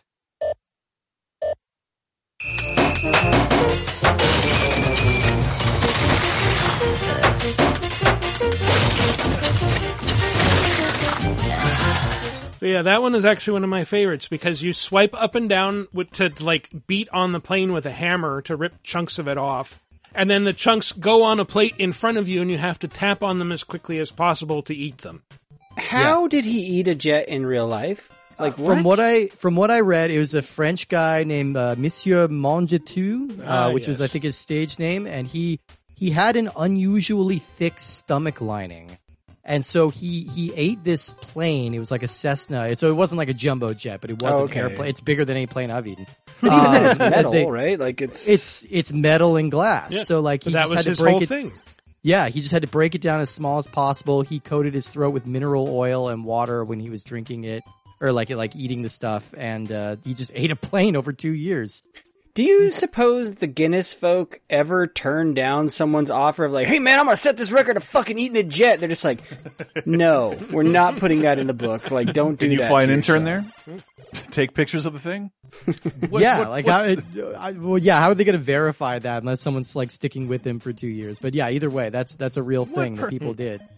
Yeah, the Guinness Book of World Records I viewed for one thing, like, hey, let me see them freaks. Right? Yeah, I don't it had, need, a, it I don't need kind Guinness of for that anymore. That was Yeah, it that had was like the that freak modern show freak of the show, eighties. Yeah. So Exactly. does this game actually have like a encyclopedia of Guinness World Records, or is it just mini games? Like, I mean, the mini games are supposedly based on actual records, and you are oh. trying to beat the the records that it arbitrarily sets. I do not believe anyone ever ate a plane in under forty seconds, so I don't think that's a genuine uh, world record. But if you manage to beat it, you will get this pleasant sound effect. New Guinness World Record! I feel so gratified. everyone knows jet fuel can't melt stomach lining, Michael. Everyone knows that, oh man. God, was it fuel? Do you suppose? My God, I hope not. can you eat a Can you eat a plane when we fill it with poison? uh, I I just happened to look for this game on Amazon, and you can still with Prime get it for eleven ninety nine sealed. So Yeah, the- maybe you can site- find some way to like flip this around. The site listed at 373 sealed, so it's uh they're, they're overcharging you, man. I think I think uh, it doesn't matter. It's all profit. Let's do this. Let's get in the business of flipping DS games off of Amazon. And what, what I thought was funnier is that it it contains no one star reviews. No. I was just thinking Zero that the, the interesting thing about the four games we talked about is that none of them seem to be terrible. No, like at none of least them not are. like embarrassing. Yeah, which is Yeah, they haven't. They haven't had. A, they hadn't had a, like a streamer bring them into the modern light and manage the hands of fate out of them. Yeah. Yeah. The- It has one two star review that I love. Maybe I'm too old. It's titled. Uh, I got this game at age 40 because of the fantastic reviews. What? I'm like, what? Like we were reviewing every game when this game came out, and I have never heard of it in my life. I mean, Yeah. it's a mini game collection for children. I wouldn't expect that this is going to be my Skyrim. I'm going to spend 60 hours on this perfecting you know, when I my look at this list, if anything, like the common characteristic they all share is that they're just unmemorable. Like Yeah. it's just like, oh yeah, like, and I mean, that's I mean really. Dizzy's kind of bad to be to be fair, but the rest of yeah. them are pretty good. But it's but it's like fair. really, you know, like their Fine. biggest offense, their biggest crime is like, yeah, that it's nothing anyone thinks of when they're like, I want to collect, and that's probably why they mm-hmm. don't have a high value. It's like there's mm-hmm. no one, in, like you guys said, unless you're very specific with your collection, like I'm going to seek out all the Dizzy games. No one would even think of collecting Dizzy, you know? Right. I'm going to collect all the Guinness World Record games. Yeah. Yeah, it was- I- oh, I'd like to be very realistic in my You're going to set a world record for Yeah. collecting the most Guinness World Well, Record game. That's the thing I want to talk about real quick is I, I work at a public library and I think what Chris was saying earlier about like we used to just as a kid, kids like pull up the world record books to look at the freaks, which now you can find freaks easily all over the internet. So like, mm-hmm. I think that Guin- Guinness has really like glommed on to video games as like a way to keep their books very alive. weird. Oh yeah, yeah. Because They did. like that's what most of the Guinness books are at the library. They're like in the teen Oh. section of like Guinness Book of Video Game Records, and they're Right. like very clearly like half advertisements, like online soccer game with most concurrent players at once, like mm-hmm. FIFA 2021, and you're like, great, this was clearly a record sponsored by EA, but like those are what I see consistently checked out, and it's Yep. like like kids who their parents are like, all right, you need to read a book. You have to stop playing video games. And it's like,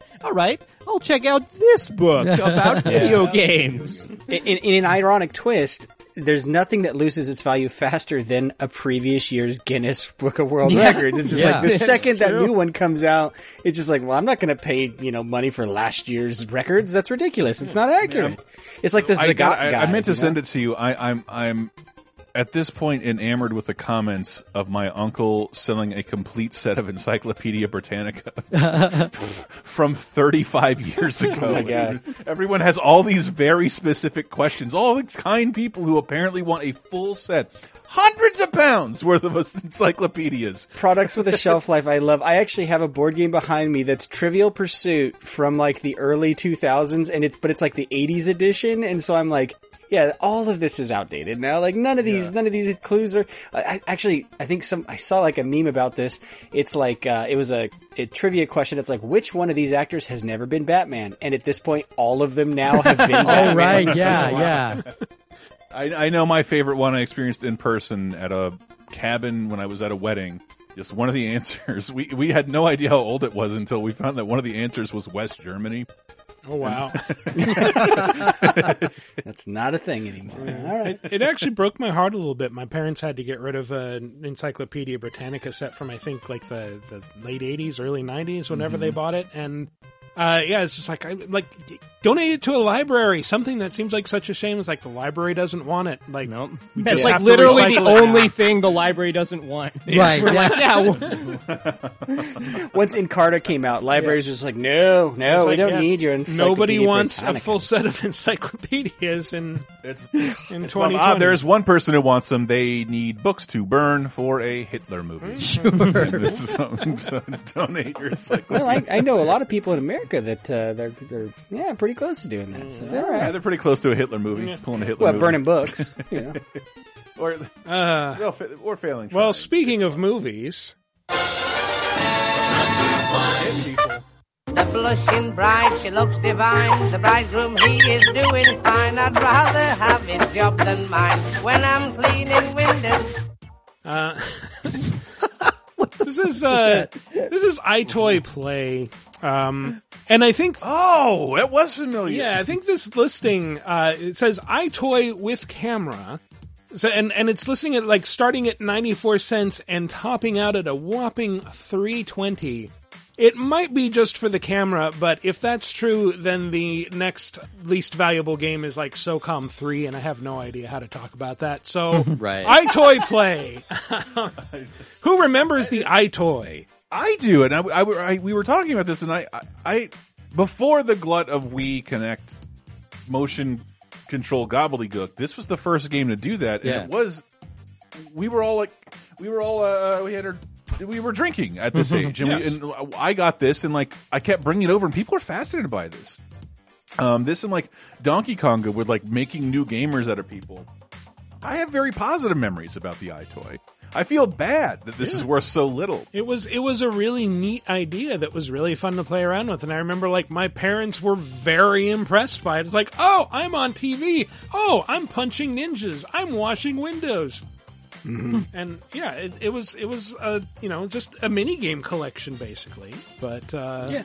but it was cool. It was yeah, it was it was Kinect before the Kinect. And Yeah, it it's also, very and it's Yeah, it's totally. also just been completely erased from history by the Kinect because it just wasn't as popular. But uh, it, it it broke a lot of ground. I think it was kind of a cool little peripheral. well, it's the same thing that um, you guys were talking about with sports games. Is like the reason that they lose value so much is because they just get completely erased, and so there's no like by the next iterative entry, there's no reason to go back to it.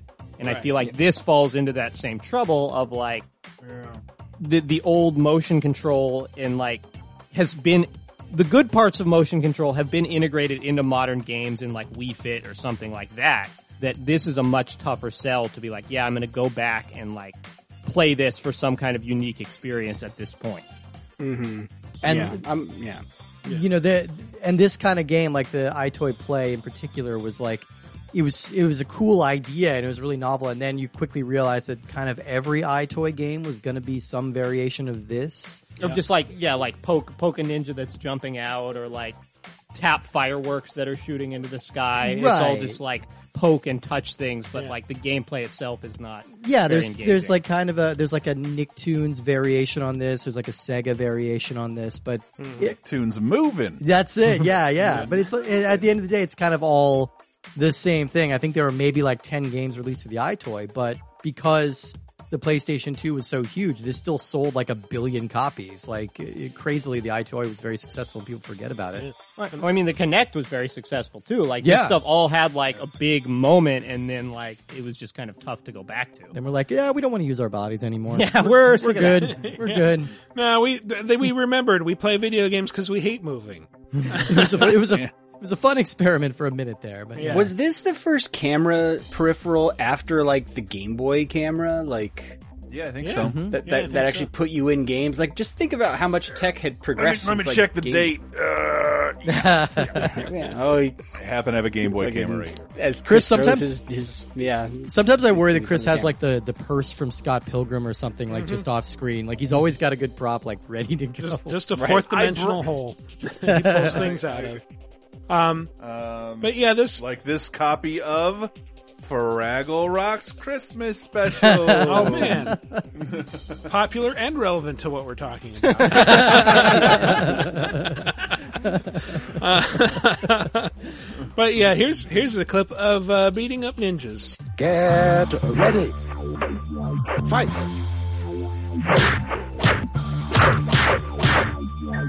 I mean, I think it was it called like Kung Fu or something? It was like mm-hmm. it was easily the most popular part of this game. It was the reason most people wanted to play it, and I I got like I was in the press at the time, and I got like a little mailer from Sony that was like this tin box that folded up, and on the front of it or aluminum whatever, but on the front of it was this big magnet that was a mirror.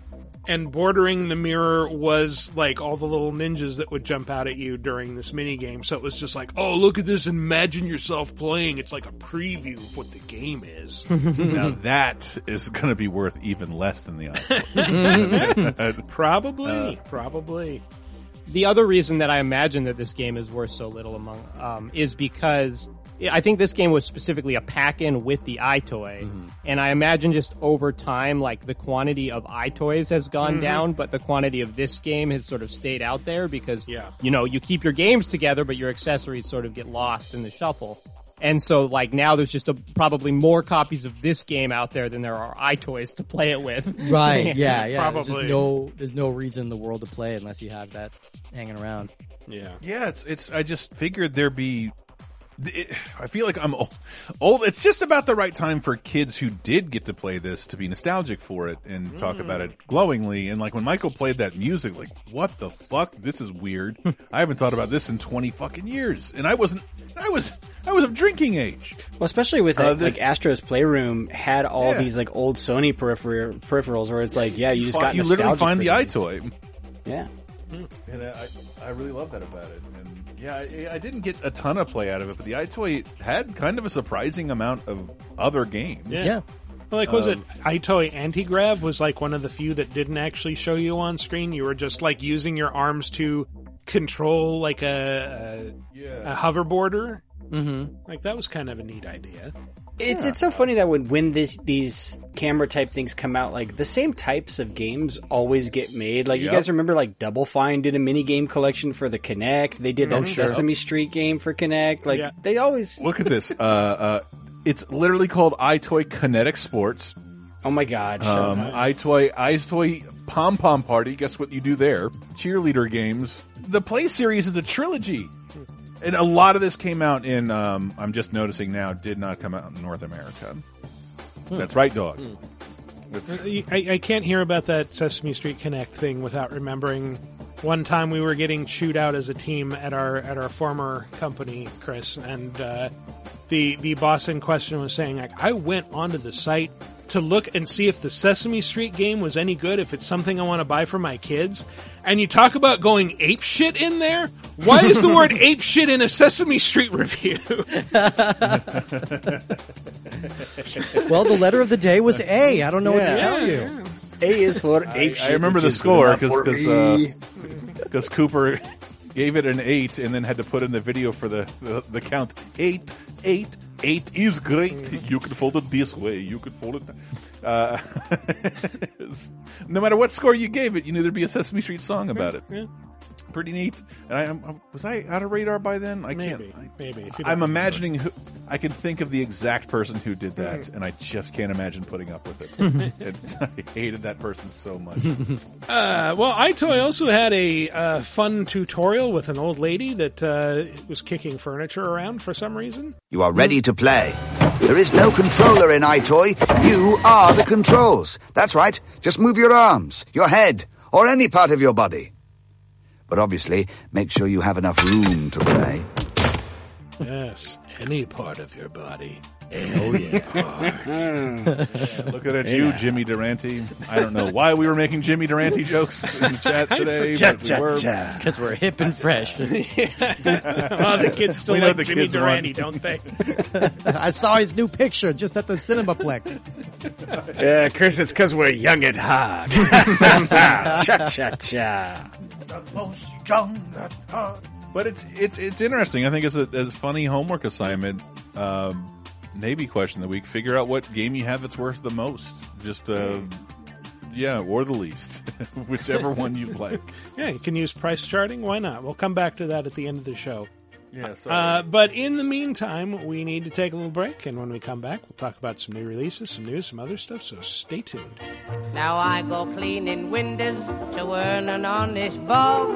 For a nosy Parker, it's an interesting job. Now it's a job that just suits me. A window cleaner you would be if you can see what I can see. When I'm cleaning windows, honeymooning couples too. You should see them bill and coo. You'd be surprised at things they do. When I'm cleaning windows, Let's get scratching. Do you like Vidjagame Apocalypse in 30 2010? Well, the LaserTime Patreon has figured out a way to combine the two. Over at patreon.com slash lasertime. We've taken a month's worth of 30 2010's games from 30, 20, and 10 years ago and grabbed the hosts Michael Raparez. And Matthew Allen. from Vidjagame Apocalypse. And with our combined three decades plus in the games industry, we found a great way to take a deep dive into the biggest gaming anniversaries of the month. Here's a recent sample. I think we're all vaxxed, right? I, I got like my sister came in my house. Gross. Grow up. She walked. she walked in my house, and like that's the first time that's happened in over a year. But yeah, like uh, having been around my family with no mask inside, like that's the first time any of that shit's happened in a year. And and and I was talking to someone about it. Oh yeah, like I'm looking at some of my friends, like yeah, they're just doing stuff again, and I still I still don't know how to do that yet. I wonder if there's a part of me that kind of enjoyed all the indoor time and the video game time. I just I haven't pushed myself to go out and be social yet. Have any of you? No, Or I think absolutely not. You guys are. I'm I'm still a few days before my my time is up, Mhm. but uh, you know my my two weeks. But I, I, I'm I'm a little bit nervous about it because like I've I've lived like a fucking hermit for the past year and a half, so it's it's a little strange to like oh now I can go out and do things, but who will who will I see? What do I Yeah. want to do? That's where I'm Uh, at. Is like I, oddly- I can. The thing I'm most excited for is to go to Target, which I haven't done. Since oh, I've been going to Target this entire time. Yeah, I I got a haircut like I, right like the Mm. day that I hit my two weeks after the second shot. I'm like, okay, it's time. It's been like eight months or something. But other than that, it's Cutting your hair on your own, like Michael. no, no. My hair was Yeah. just growing out.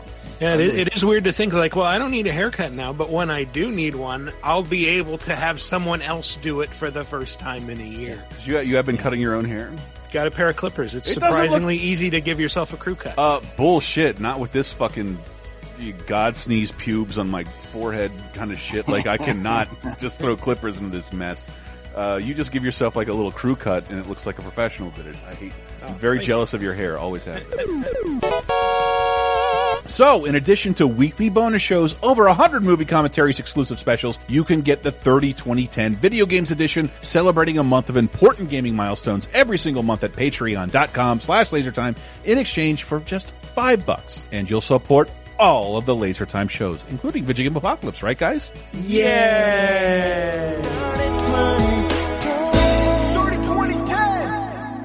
And welcome back to our final segment where we're not going to waste any time haggling Wait, about I can, prices. I, I can waste it. I can waste some time. Okay, let's waste some time. I looked. I looked up my Facebook memories, and 12 years ago to this day, picture of me and Michael podcasting. Wow. Oh, wow. Hey.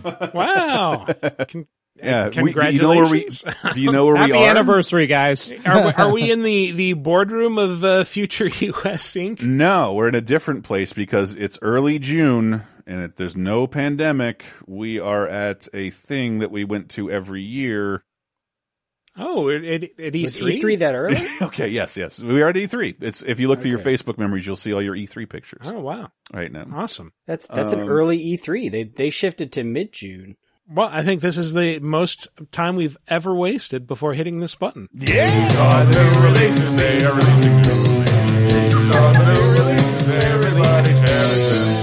Wonder Boy, Asha in Monster World is a What is the secret? Oh, sorry. sorry. it is a remake of the classic Genesis game uh, uh, Monster World 4, I think. Yeah, Yes, think that's right. four. Yeah.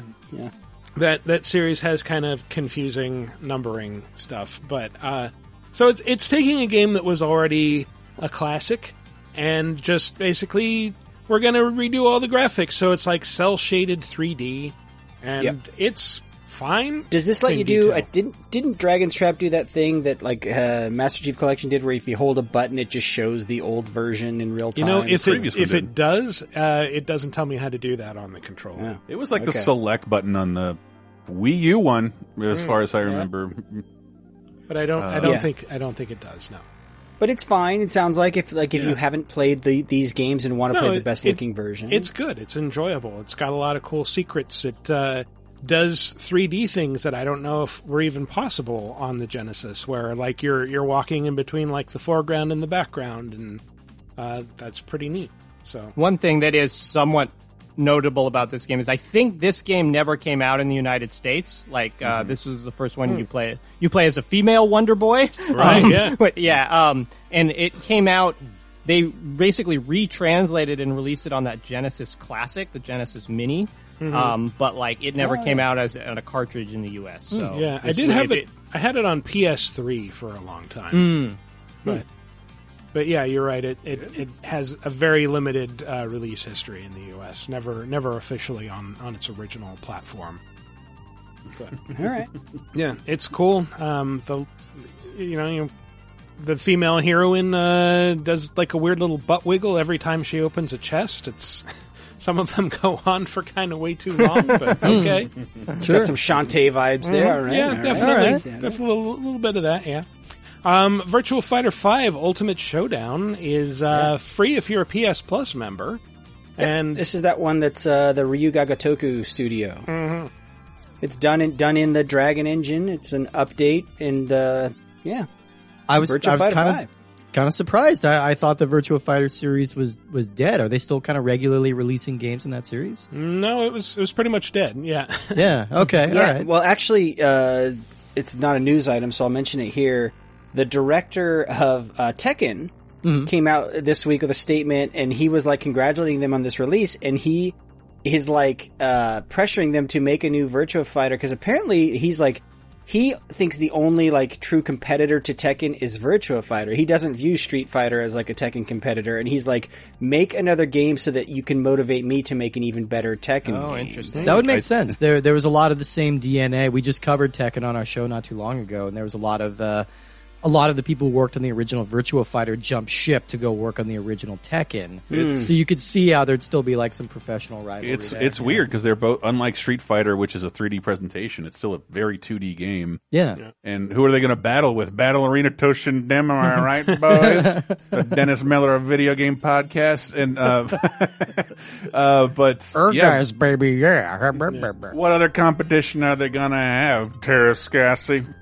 Well, I mean, I I realized this was out uh, this this evening today, and so I downloaded it. And I think in the ten minutes before we started recording, I started up the game and made it about halfway through the arcade mode. So Wow, okay. Um, That's what I did in Yakuza. I think I beat the arcade game in Oh, like yeah. five seconds. Yeah, Like, yeah. Man, I can't believe I almost paid sixty dollars for this ten years ago, Mm. fifteen years ago. Yeah, it's not not difficult if you're, and, and especially in this version. Like I was reading a review that said like this is very uh, multiplayer network focused. Like if you want to compete online, that's that's kind of more what this is meant for. Right. I, I was shocked that it came in on PS3 and it has no online playability on Oh, PS3. yeah, that's right. That's weird. Yeah, they're just like, nah, we couldn't figure it out. We decided to focus on what's really important. Like, what did you think was really important about Virtua Fighter?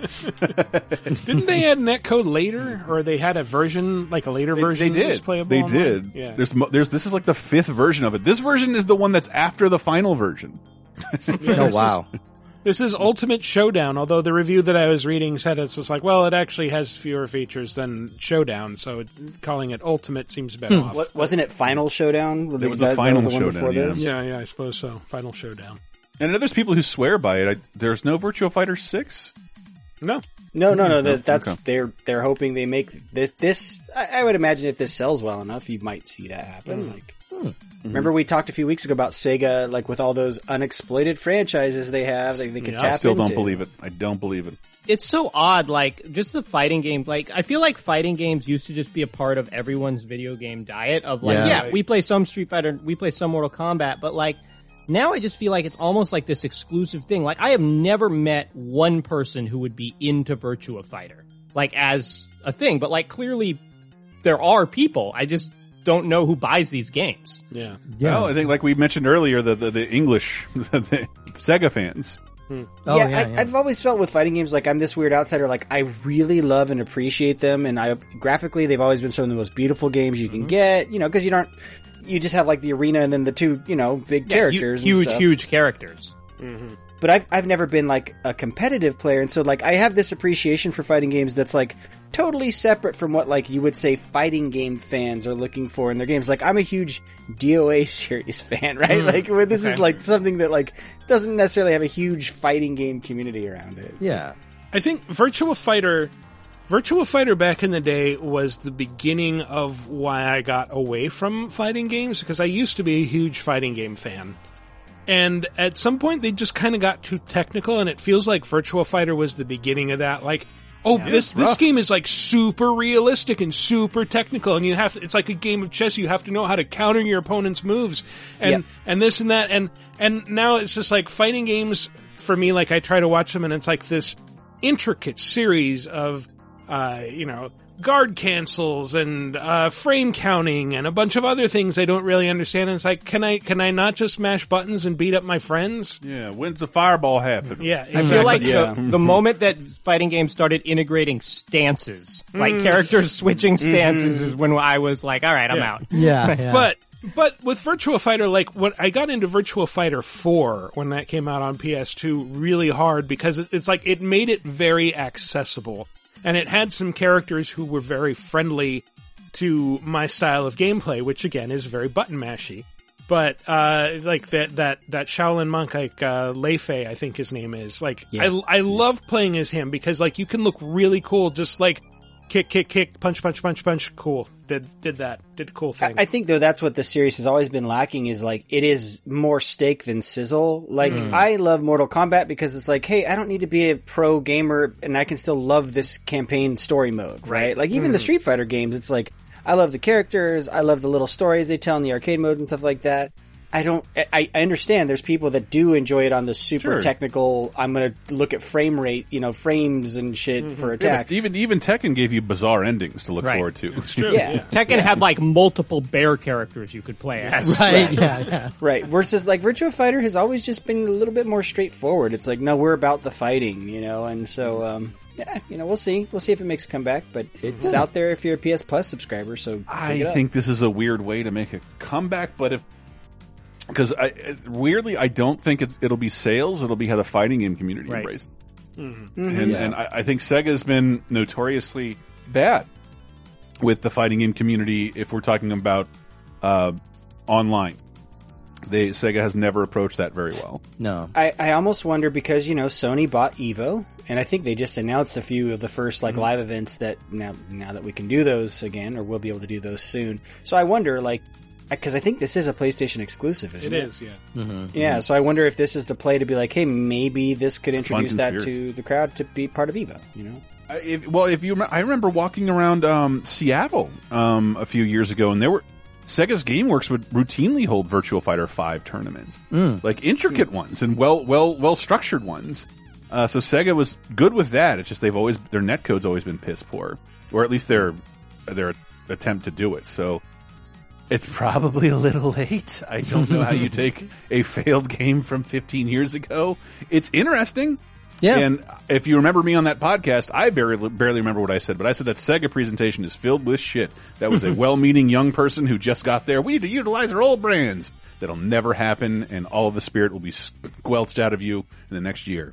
Sorry, spoiler. Work at a Japanese company, that's what'll happen.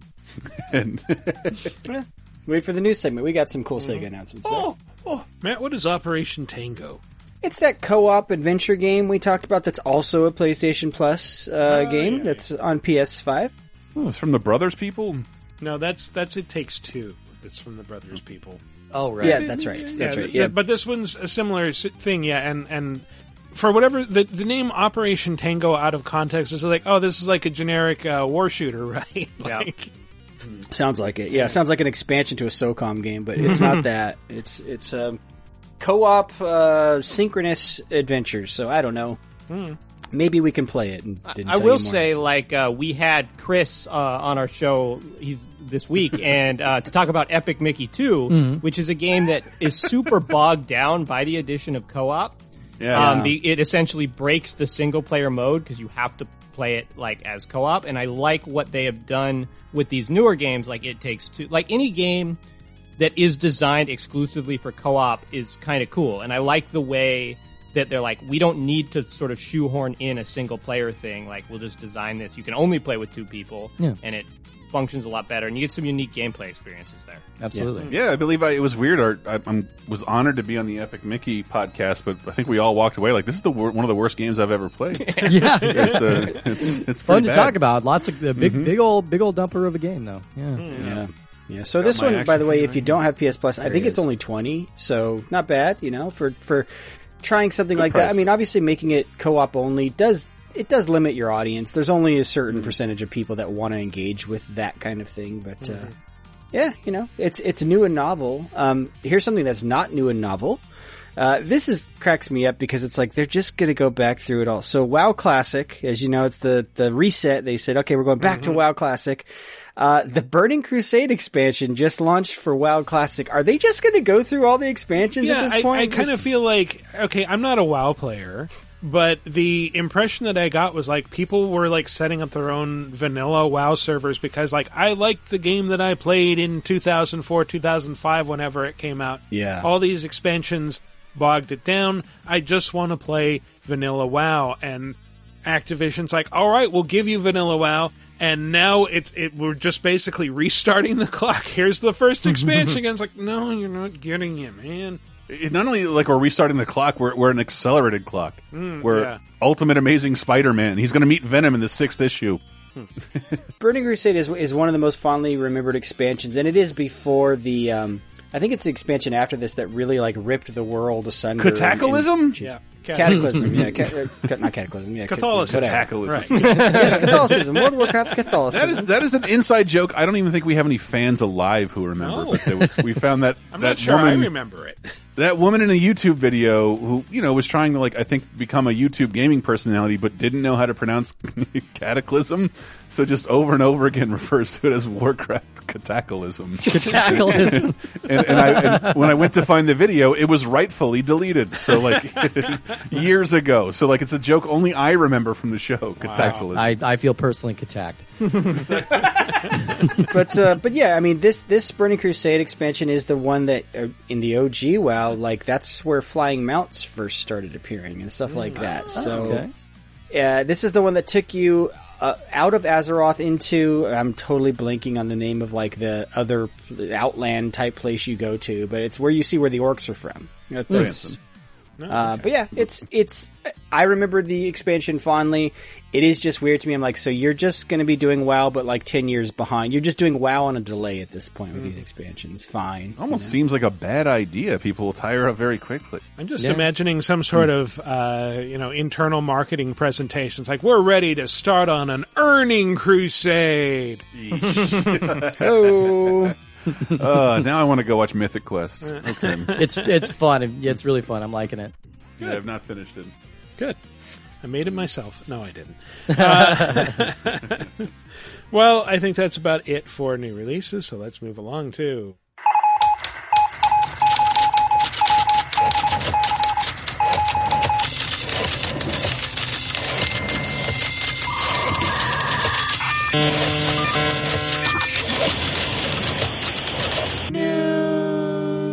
Take it away, Maddie. quick side note: it's Outland in World of Warcraft, which I've been playing a lot of Mortal Kombat lately. So I'm like, okay, Outworld, Outland, it's all just blending. Isn't that the. Berkeley Breathed uh, strip? Yeah. Uh, sure. Uh, yes. Sure. And the Ubisoft game. Ah, that's right. Oh yeah, I remember that thing. And a Sean Like the Connery neon movie. No, that's designs. Outlode. Never mind. Anyway, uh, hey guys, Nintendo has pre-announced they are doing an E3 Direct. Shocker. All games. Switch Pro, Switch Pro. Well, here's the thing. Yeah, the thing that they're not saying is probably the most newsworthy thing about this announcement. So the direct itself is happening 9 a.m. Pacific on June 15th. In their announcement, they said, we're showing off 40 minutes of info focused, and here's the keywords, exclusively on software. like, you don't put that in there if you don't mean exclusively on software.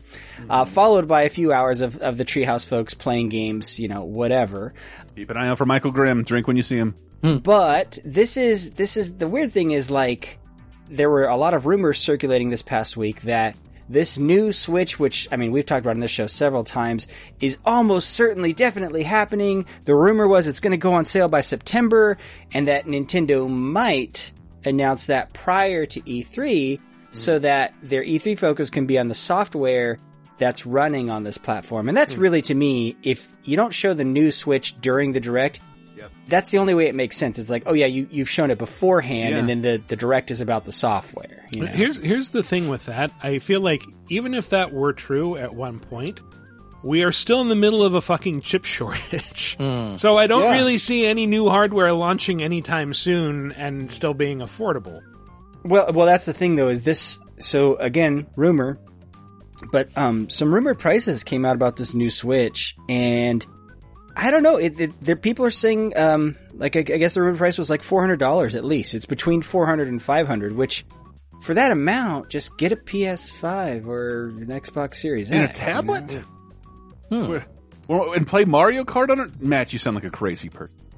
Uh, I I mean, I don't. I I'm perfectly satisfied with my Switch though. Like, I'm not ready for a Switch upgrade. Like this I- to me is, is like If- the new if- 3DS. Like, no, thank you. Had I'm it on the, the, the new late 30 2010 games. I loaded up Zelda again and just like after Xbox One X, PS5, you really do see how long in the tooth the Switch is. It's it's really chuggy. It's really blurry and yeah, I'm sort of ready to move on. I, I, I think it's also bizarre. Whatever the price is going to be, you have to bear in mind this: the price of the regular Switch has never dropped. Not Yeah, not it's still one 300, cent. yeah. it's it's been three hundred for f- over four years. Yeah, I was I was amazed. Like it, I, it hadn't even occurred to me till I was thinking about it the other day. I'm like, wow, the, the Switch is about to be five years old. Like Five years old. Like the And- and- Switch and has was- had like a full life cycle already, and it was Like, impossible to find three months ago. Yeah, So yeah. I, I, I just with in conjunction with Michael said like I'm starting to like even if it is coming out like this might not be the best time to announce it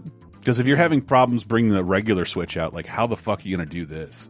And the Switch has also Hmm. essentially like co-opted and overtaken the the handheld market.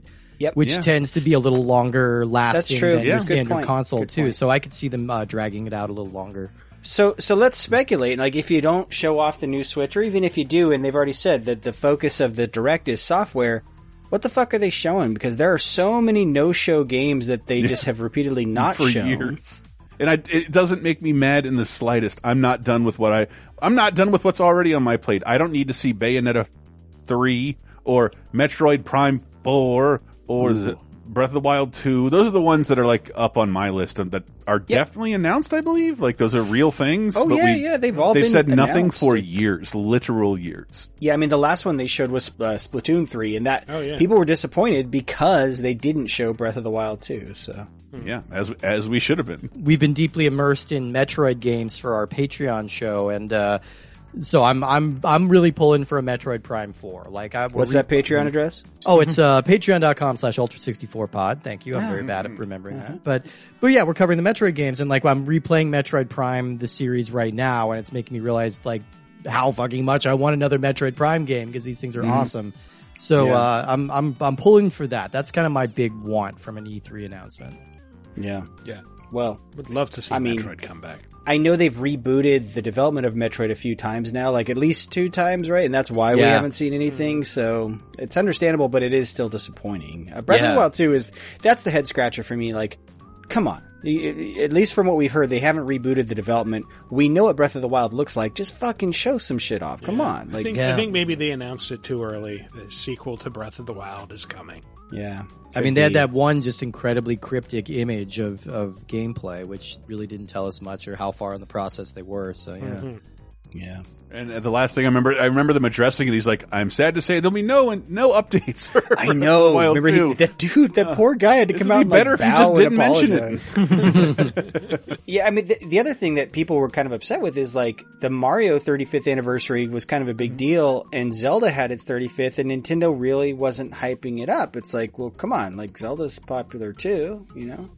I don't. And I mean, on in that token, we are in the 35th anniversary of Metroid this year. So I mean, if they Hmm. want to make an announcement, I mean, now's the time. It's been pretty quiet for a bit. I I never believe rumors, but the one I want to believe the most is those um um Ocarina and Majora getting a full remaster based on the 3DS ones.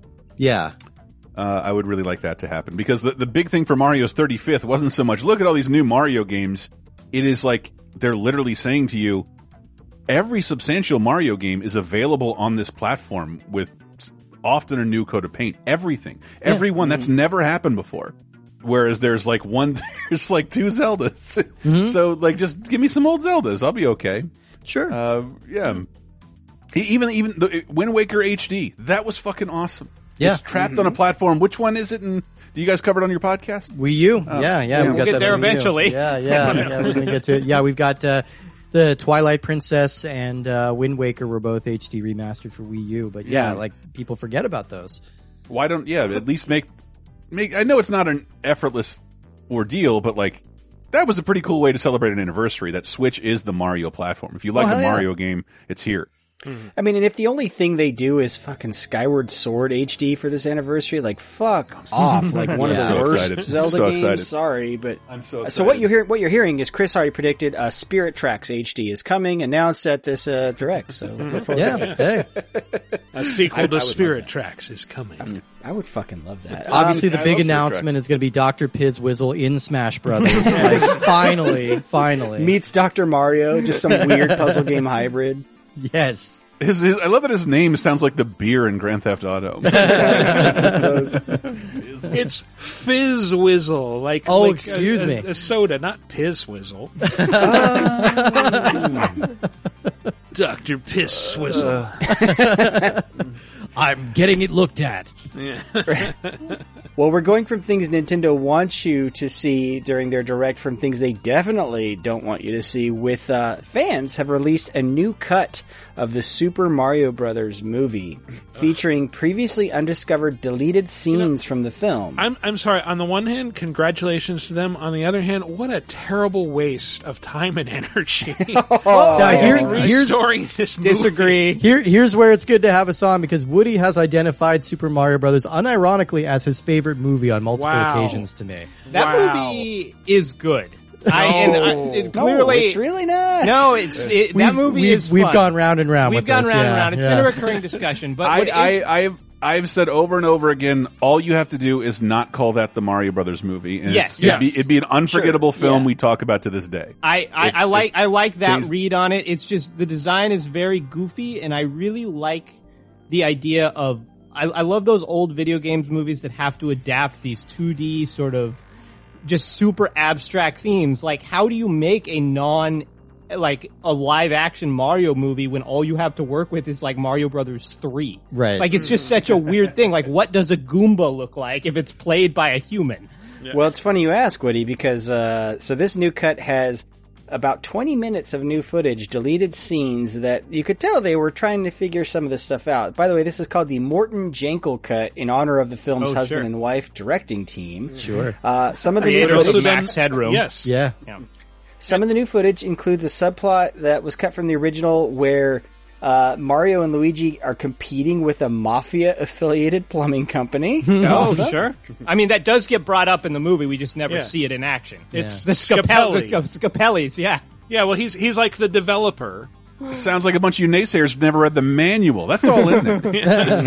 but I, I remember him mainly as the guy who's like threatening Daisy, like practically just coming out and saying, "I'm going to have you kidnapped." And then he gets he gets shot with the super scope and turned Right. into a monkey at the Yeah. end. Of Oh, the yeah. movie. and everyone laughs at his pain. yes, exactly. All Uh, right, so keep, one keep of the going. other yeah. scenes, I feel like I saw. I think because I think a lot of this stuff was uncovered a few years ago, and I think I saw like one of these scenes on the internet. But it's um. So Dennis Hopper's Koopa character executes a henchman by submerging him in slime, Turning Uh, him into see- slime. Is what Well, I no, read. this is the new scene, right? Like the new 'cause scene. it- No, he yeah, he, he Oh. submerges him in slime. Um, we get to see Iggy and Spike performing a rap after the film's climax. Oh I'm no. sure that's great. Oh no. And then there's a various kind of extended scenes kind of interspersed throughout the Is, film. is there any culture Fisher Stevens can't appropriate?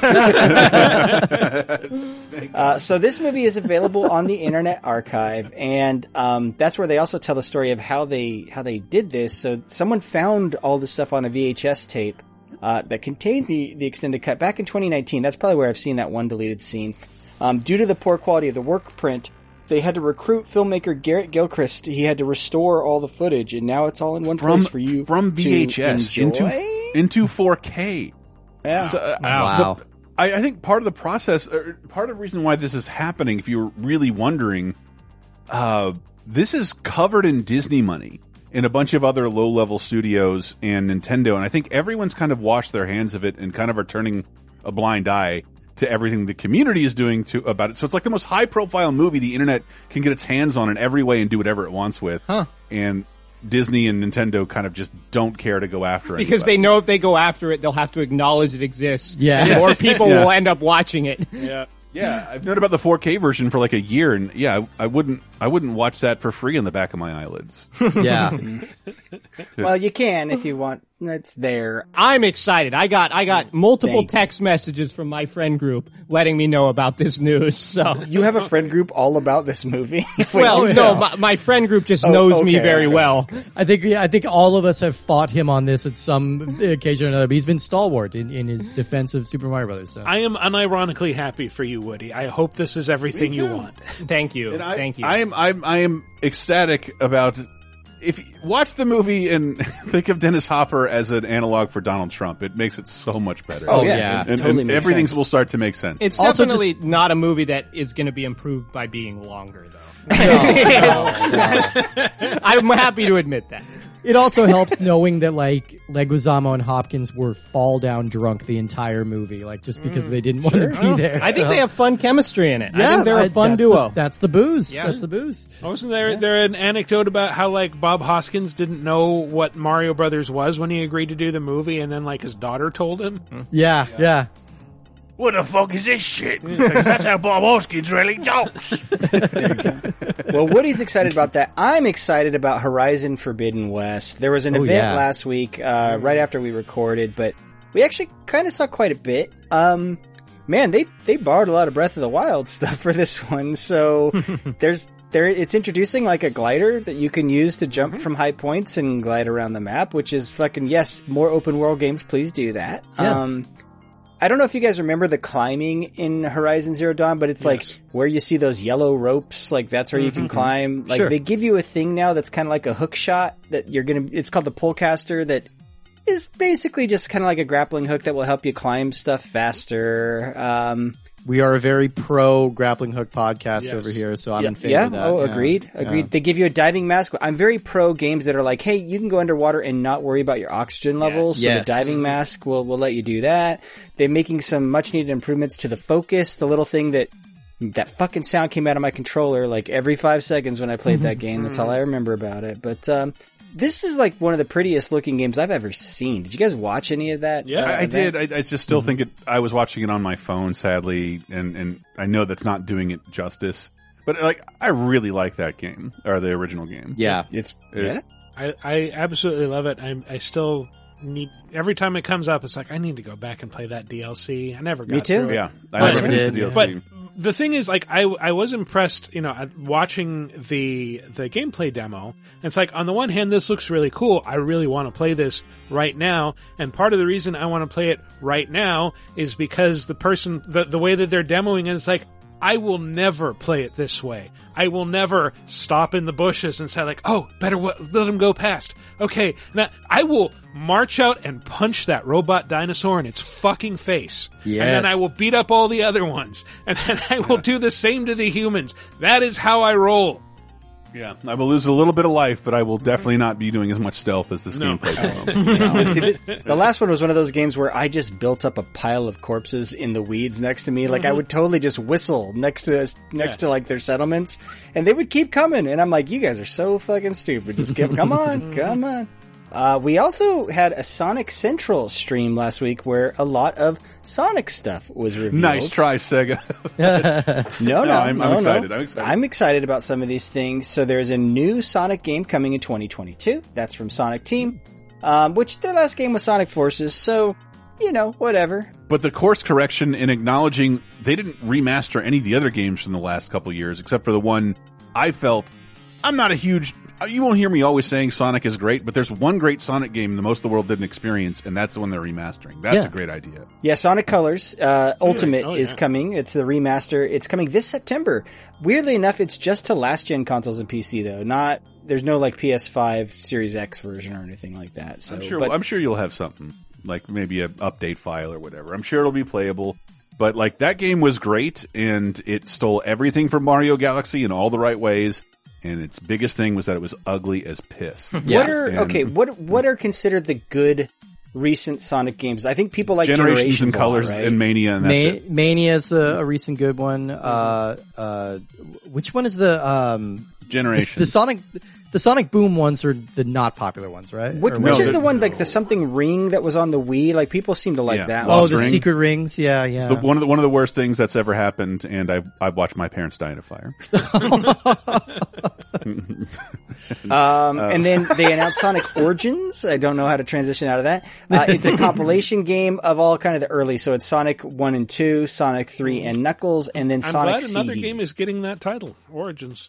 Yep, yep, yep. that explains can't a lot. have can't have too many games with origins in the title. and I can't say enough thing, nice things about Sonic Colors, and the title is awesome. Yeah. Awesome. Yeah. Yeah. It, it It, it, it's such a fun game, Especially um, given the time that it came out of when like Yeah. beige was very much being embraced as a design that aesthetic. that lost lost ring game is the one that's like mostly beige and Yeah. uh, like a medieval dungeon crawler. It fucking sucks. And Colors was Yeah. kind of coming off of the, it was coming off a tail end of like the really bad Sonic losing streak of like Yes. 06 Unleashed, uh, uh, uh, the, the Knuckles Chaotix thing. Like, yeah, they, they had this, they had this string of big failures. Yeah, and they're in the middle of their Nintendo exclusivity, so it'd be nice to PlayStation, Xbox gamers can play colors. Yeah. Uh, hopefully, it, it already looks it already looks better than I remembered. I just remember like I'm playing across a stage made out of cake, and this should look good. It's like the it's a cool idea. Yeah. and it, oh, No, the one that I'm remembering that was really bad from the Wii, I um, it might have been Secret Rings, I guess, but I, I can't remember. Did people like the Black Knight more or or the Secret Rings one? Those were both the those games. those were kind of of a series, right? I think that was very like the it was called if I'm not mistaken, it was called like Sonic Storybook. Hmm. And they were all kind of like on rails sort of racer things. was it was it really? Yeah, yeah, that's the Yeah. storybook series of those two games. Yeah, but then Colors Colors came right after that in 2010, and that's the one that everyone really did love. So that's the one Yeah, we're getting. love- There's also I a new Sonic series coming to Netflix called Sonic Prime. Not for us, but I know fucking kids love the Sonic cartoons and all that stuff. So Yeah. Kids love kids love Subversity and chili dogs. They just Yeah. they love it. And well, that's what you know White. that that that kind of uh, poll was going around a few weeks ago where people are like, which is more popular, Sonic or Zelda? And as hmm. much as I love Zelda, everyone who voted for Zelda is dead wrong. You're voting with your heart on based on which games are good. Yeah. Sonic is way more popular. Than I, I love having my friends, little kids, come over here and they just by osmosis they know who Sonic is, even if they've never mm-hmm. seen his fucking cartoon. There, there's an awareness of his games and him as a character. I, I'm not really sure where they get it. Well, and It you know, certainly wasn't the the Sonic Boom games Michael reviewed. Ma- it- Mario is Mario is always kind of a timeless character that we grew up with, but Sonic is always changing with the time. So every Yeah. generation is going to have their own Sonic that they can put a stamp and he's on. he, he's not he's not thrust in their face as much. He's not in a billion different varieties on Target. yeah. Um, Yeah.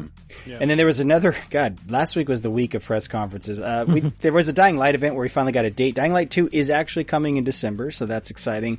But there was a Speaking of games Dragon Michael's Quest reviewed, event. it's been a while. Uh, 35th anniversary Dragon Quest event where they announced kind of two big things. Um, the first, Dragon Quest Three, is being remade in the style of Octopath Traveler, so they call it like an HD 2D remake. That looks you know? really cool. It looked really nice. I really like the way that game looked. yeah, it's a gorgeous game. What do you even call it? It's like this diorama style. Like it's like this really. Uh, diorama. Yeah, it's It's- it's like it's- it's kind of paper crafty in a way, but yeah, Yeah, it, it looks yeah. it looks amazing and just like the soft focus of everything that's like yeah, a lot of your there's like depth of field in the backgrounds, and the characters are like super crisp HD looking, but they're still sprites. you know? Yeah. but uh, so that's coming. Um, and then the other thing, uh, they finally announced a new Dragon Quest game. So Dragon Quest twelve. The Flames of Fate was announced. All we got was a logo. We know nothing about this game, but Dragon Quest fans are excited. So Oh, good. I was worried that series would peter out at eleven. Still, still like one of my bigger uh, uh, video game gaps is I've never really played a proper Dragon So- Quest game. I was asking, like, from a from a pure place, I was asking people who enjoy those games. I'm like, what what is it you like about them? I'm trying to understand what you like about them because I played most of Eleven, and it was fine, but it didn't really click for me. Sure.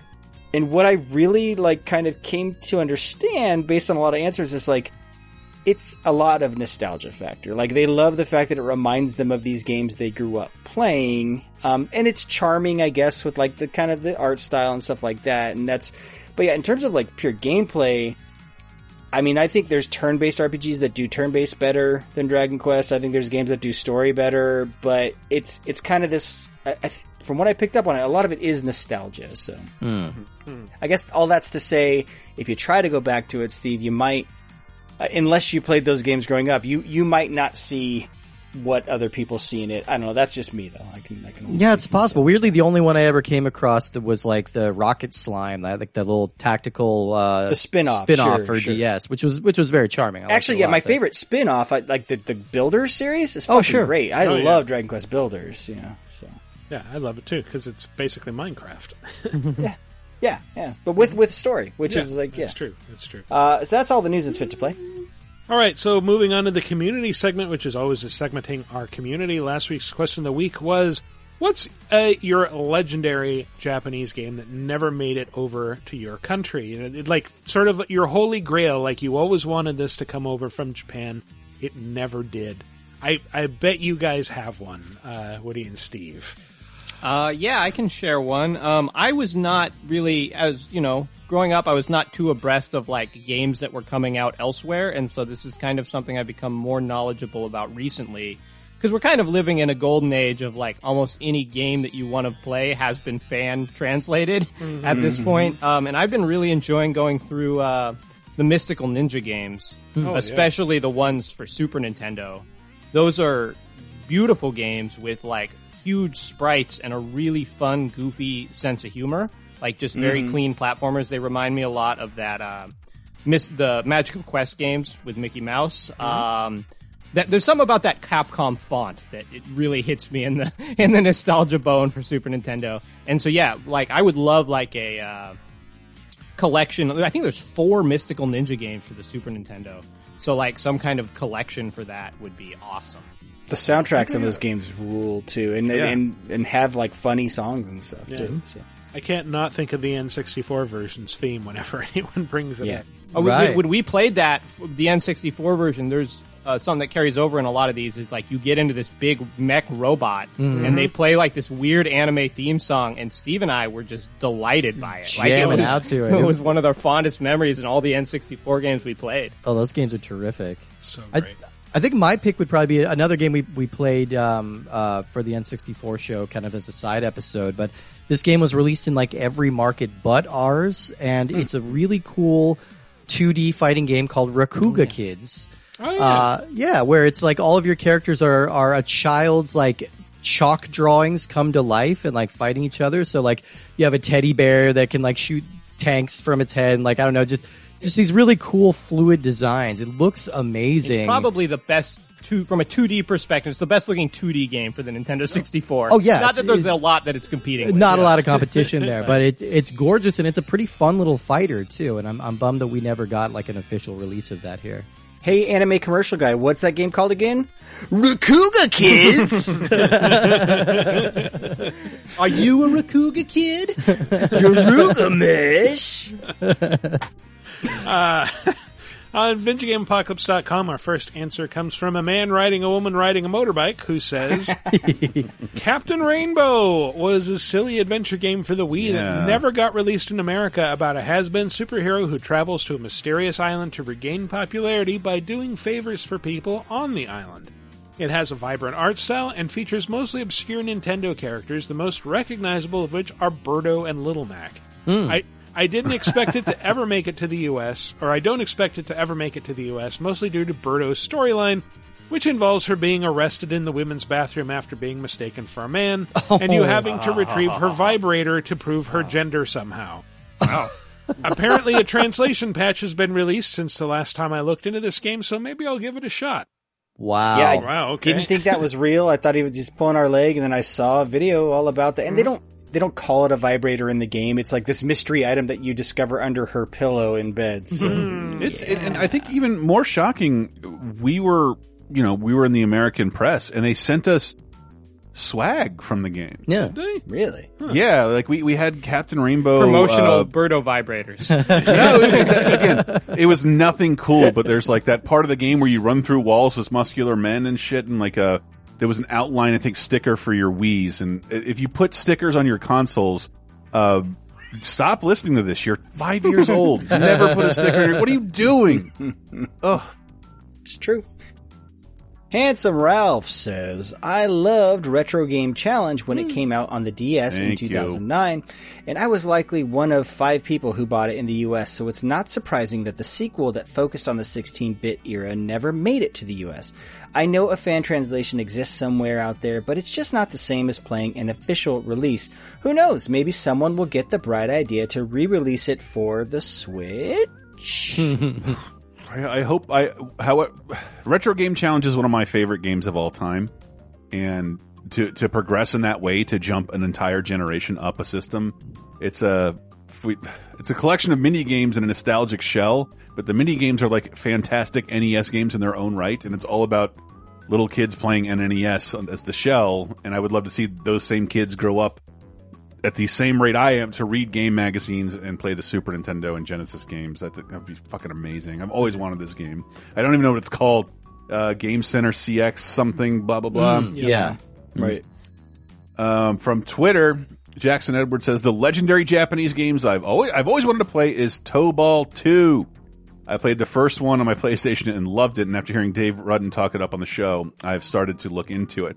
But I've never had the money to import in uh, SF3 parts uh, and SF3 parts 2 and 3. I mean, Shining Force 3, parts 2 and 3. Oh! Oh. Not I was Street Fighter say, 3. not Third Strike. Yeah, we got double The impact. double and impact or Third Strike? Yeah. Oh, Um, but yeah, Tobal number one is is I think like one of the weirdest, coolest looking games because it, it is kind of the end of that evolution of the 2D platformer, but does so many interesting. Oh no, this sorry, that's to, it's Tomba.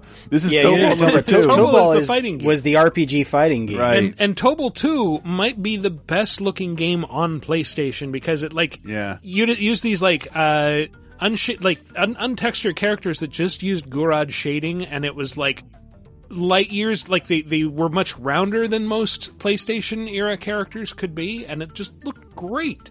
Josh Page says the El Dorado Gate series. Uh, I remember reading game websites daily in the University of Oregon Computer Labs, hoping to read news of a localization. With Dreamcast being a commercial flop, it never happened. I've never heard of that game. I, yeah, I don't. It, I he, he posted some art alongside it, and it was just like this beautiful anime art. But I don't know anything about this. The this. name series. sounds Yeah, it's the- familiar, it's- but I couldn't tell you. It's it's the one with Brad Pitt and Kevin Kline. I'm sorry, like leave me alone, leave me alone. It sounds like a, a shmup, right? That's a total like shmup name. Like, yeah, the El Dorado Gate. Mhm. It's right up there with Space Manbow or something. Oh, you know, it's hey Woody. Look at look what's come up Yeah, for I you, know, buddy. very very timely. Uh, Braden says Goemon, mystical ninja for the Nintendo DS. As a fan of the SNES and N64 games, I- I guess he said game because there's was only there was One- one, Goemon released in the US um, for the SNES. I was super excited to see a new one coming to the DS. The art style looked like o- Omani, but set in the Goemon universe. I don't Hmm. know Omani. Is it possibly means Okami, or I do I not know I what think I'm I think talking it about? means Okami. Yeah. Okay. Yeah. it could be. Yeah. It, it it's uh That would so be there awesome. was a video of it. It's very sh- uh, cell shaded looking, and it's and it's like kind of isometric. Like it's like you're going on and you're kind of pl- uh, jumping around these different you know places in in the world. But uh, it looks neat, and yeah, it's definitely something. I'm like, why didn't we get that? It's a very weird scattershot. Like it, it's I don't know the logic of when they decided to give us Goemon games and when they didn't because we sort of get like one per generation and then they're like no no more. Uh, I guess El Dorado Gate, looking at it, is a, uh seven volume RPG that came out for Dreamcast between Oh God, Goodness. October 2000 and October 2001. With I mean, if you were to volumes release in one. oh those my when God. Dreamcast was viable, that would mean one every other month, pretty much. In the Wow. I feel like So, any yeah. anybody who wants to play that has somehow harassed me online. yeah, they were released on a bi monthly basis in Japan. Uh, yeah, so. Oh, the- okay. I was just making that up. Yeah, Maybe it was like right. a like a Green Mile release style, like where you release in like very small chunks at a time. I don't know. Mm. Green Mile. Oh, the book. Yeah, the book. Yeah, the book was released in like serial. Oh, I thought you were talking about the, the bees from John Coffey's face. Oh no no no! Like, yeah. Although those were also released in increments. Yeah. Uh, on the official Laser Time community on Facebook, Patrick Imbo says, I badly wanted Shining Force 3 scenarios 2 and 3, having bought Shining Force 3 at release, Sorry. but you folks already spoke at length about it, so my entry is Terranigma on Super Nintendo. It was a Zelda like action RPG that I always craved to play. I'm not sure where I first heard about it, but my friend gave me a ROM to give it a shot. My early era SNES emulator couldn't quite cope with the transparencies and other graphical quirks, so it was difficult to play.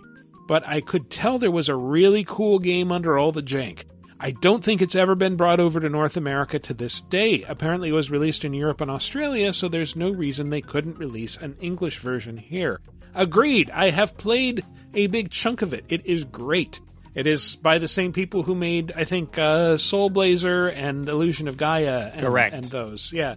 So, I always I always heard about that one thrown out as kind of like one of the great RPGs that you've never played, kind of thing. You know? Like, Yeah. uh, yeah, yeah. I've heard that one's cool. the, emph- the emphasis on these design for this company was um, they were usually like very action focused. Like there are RPG elements here, but it was mostly like run around defeat all the enemies in this. It's kind of Mhm. more of a Zelda feel. Yeah, yeah, exactly. Daniel Peckham says, Super Back to the Future 2. It's criminal we had to deal with the crappy LJN license games here in the States, while Japan got to play this gorgeously vibrant platformer with some of the best 16-bit sprites I've ever seen. And, and, exclamation, a kick-ass licensed 16-bit rendition of Alan Silvestri's Back to the Future main theme. I mean, look, look at it. And he sent a picture. This is from a ROM hack of the game. And yeah, ROM hacks are cool and all, but I would love to have an official US release of the game. It, it makes the only reason I can think of this game is the best Back to the Future game ever made, which doesn't Wow. say a lot unless you worked at Telltale, and I'm sure it hurts. That's heavy, Uh, but That is heavy. But it's amazing. It's a very cute pl- uh, uh, Sonic style platformer where you have a hoverboard. It's awesome, and the only reason I can think of it does contain the ending of the movie. Biff falls into a giant pile of shit, and I don't know of another Super Nintendo game that had poop in it. That's the only the only thing I Booger can think Man, of other than, Booger Man other than have. licensing deals. It's a lot of poop, and I think it's in his mouth. Um, I heard he hates he hates manure. I'm just I know. I'm It's just a- seeing it's like a a, very mini weird pet game where you tap to make him chew on shit or something. Write yeah. that in my Playgirl profile. Hates manure. Uh, yeah, fuck, I love this game. We streamed it, uh, youtube.com slash lasertime to completion. Tim Walker said a company called Ving, uh, published some amazing Japan-only ports of Taito arcade games for Sega Saturn. Uh, while the best of these was Elevator Action Returns. Wow. Uh, since a slightly inferior port of uh, that one did reach US consoles via Taito Legends 2 for Xbox and PS2, I've got to go with Bubble Symphony as my pick for legendary Japanese exclusives. Ooh. Symphony was a port of Taito's arcade sequel to Bubble Bobble. It, uh, it plays pretty much the same as the original game, but with a lot of great additions and updates, better animation and graphics, uh, four characters to choose from with uh, different strengths and weaknesses, new power-ups galore, giant bosses, including a bizarre merger of the titular heroes of Pocky and Rocky, uh, and uh, branching paths throughout the game.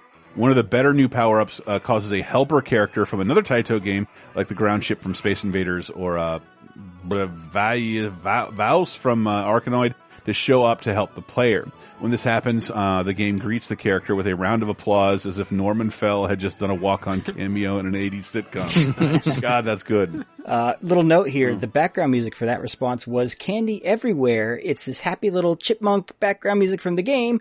It sounds like something out of a Ren and Stimpy cartoon, so thank you for that link, Tim. That is a good song.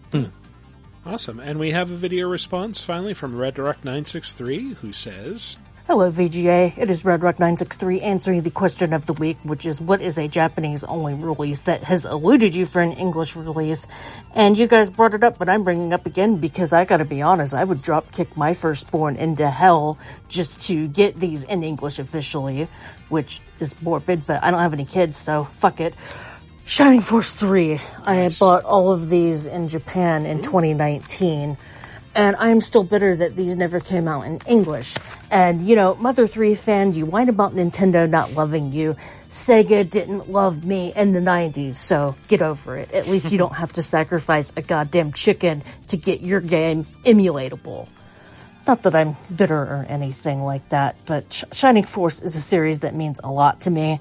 I wouldn't be here talking to you guys if it wasn't for Shining Force because it's got me into video, or it made me love video games. I wouldn't be working for RPGamer because I wouldn't be into RPGs if it wasn't for the Shining Force series. And the fact that we only got one game out of these three just breaks my fucking heart.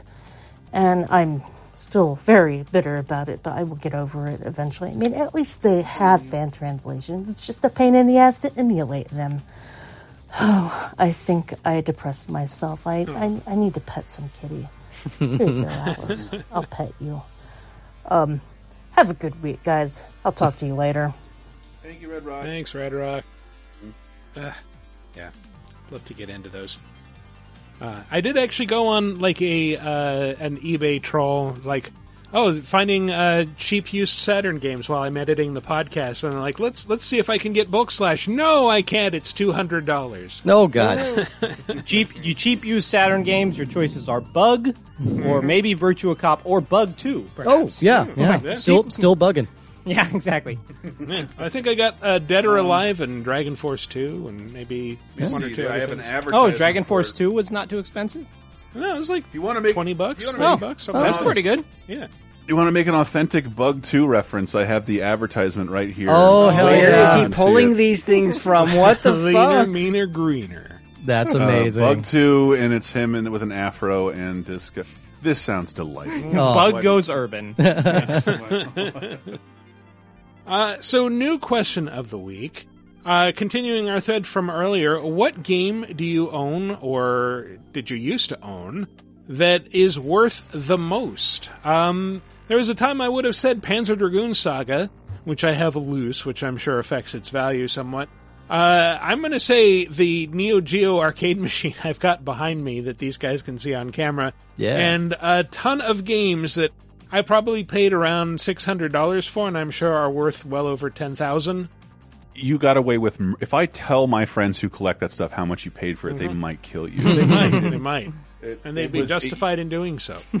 It had traveled. It, it- the only reason that thing was sold in the first place is because we were all living in the Bay Area, and it was just hard to find space for Mhm. not only that but all the immaculate games. And I, I'm still jealous of you to this day. I wish I would have bought that.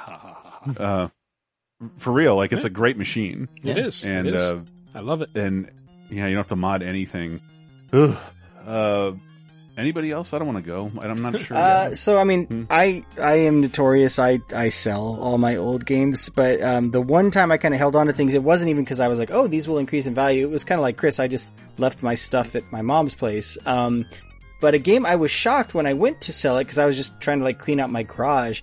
It's a kart racer from the Dreamcast, Looney Tunes Space Race. I Oh, was hell yeah. shocked when I went to list that thing. Like it gets a pretty penny, and I was like for a game that I bought on a, like a bargain basement type thing, and it was a, a very passable kart racer. You know, it wasn't great, but like Hold on, my rights here. I was, I was like, is that from Looney Tunes Space Race? What the heck? yeah, it's alright. I have the sound effects queued up all the time. But it's just uh, in case it comes up. It's a fine kart racer, but I was shocked how much that thing went for when I went to sell it on eBay. I was like, okay, cool. You know, like that and Power Stone, I think were the two Hmm. most valuable games that I that I sold when I was selling all my Dreamcast stuff a few years ago. So, Yeah, I haven't looked into it too much, and I it, I don't want this to come off like bragging because remember I'm, you know, I do vaguely collect stuff, but I also have been incredibly lucky in um, uh, I think the three things I know that are worth the most. Last time I checked, and again everything is skyrocketed. I've kept all the boxes from all my old, old consoles, by the way. Wow. They are in my the con- the consoles themselves. I hope are not in my parents' attic, but the boxes are. I love the boxes, uh, even as a little kid. Uh, I worked on Ducktales Remastered, so I have one of those lunch boxes with the uh, gold cartridge in the game.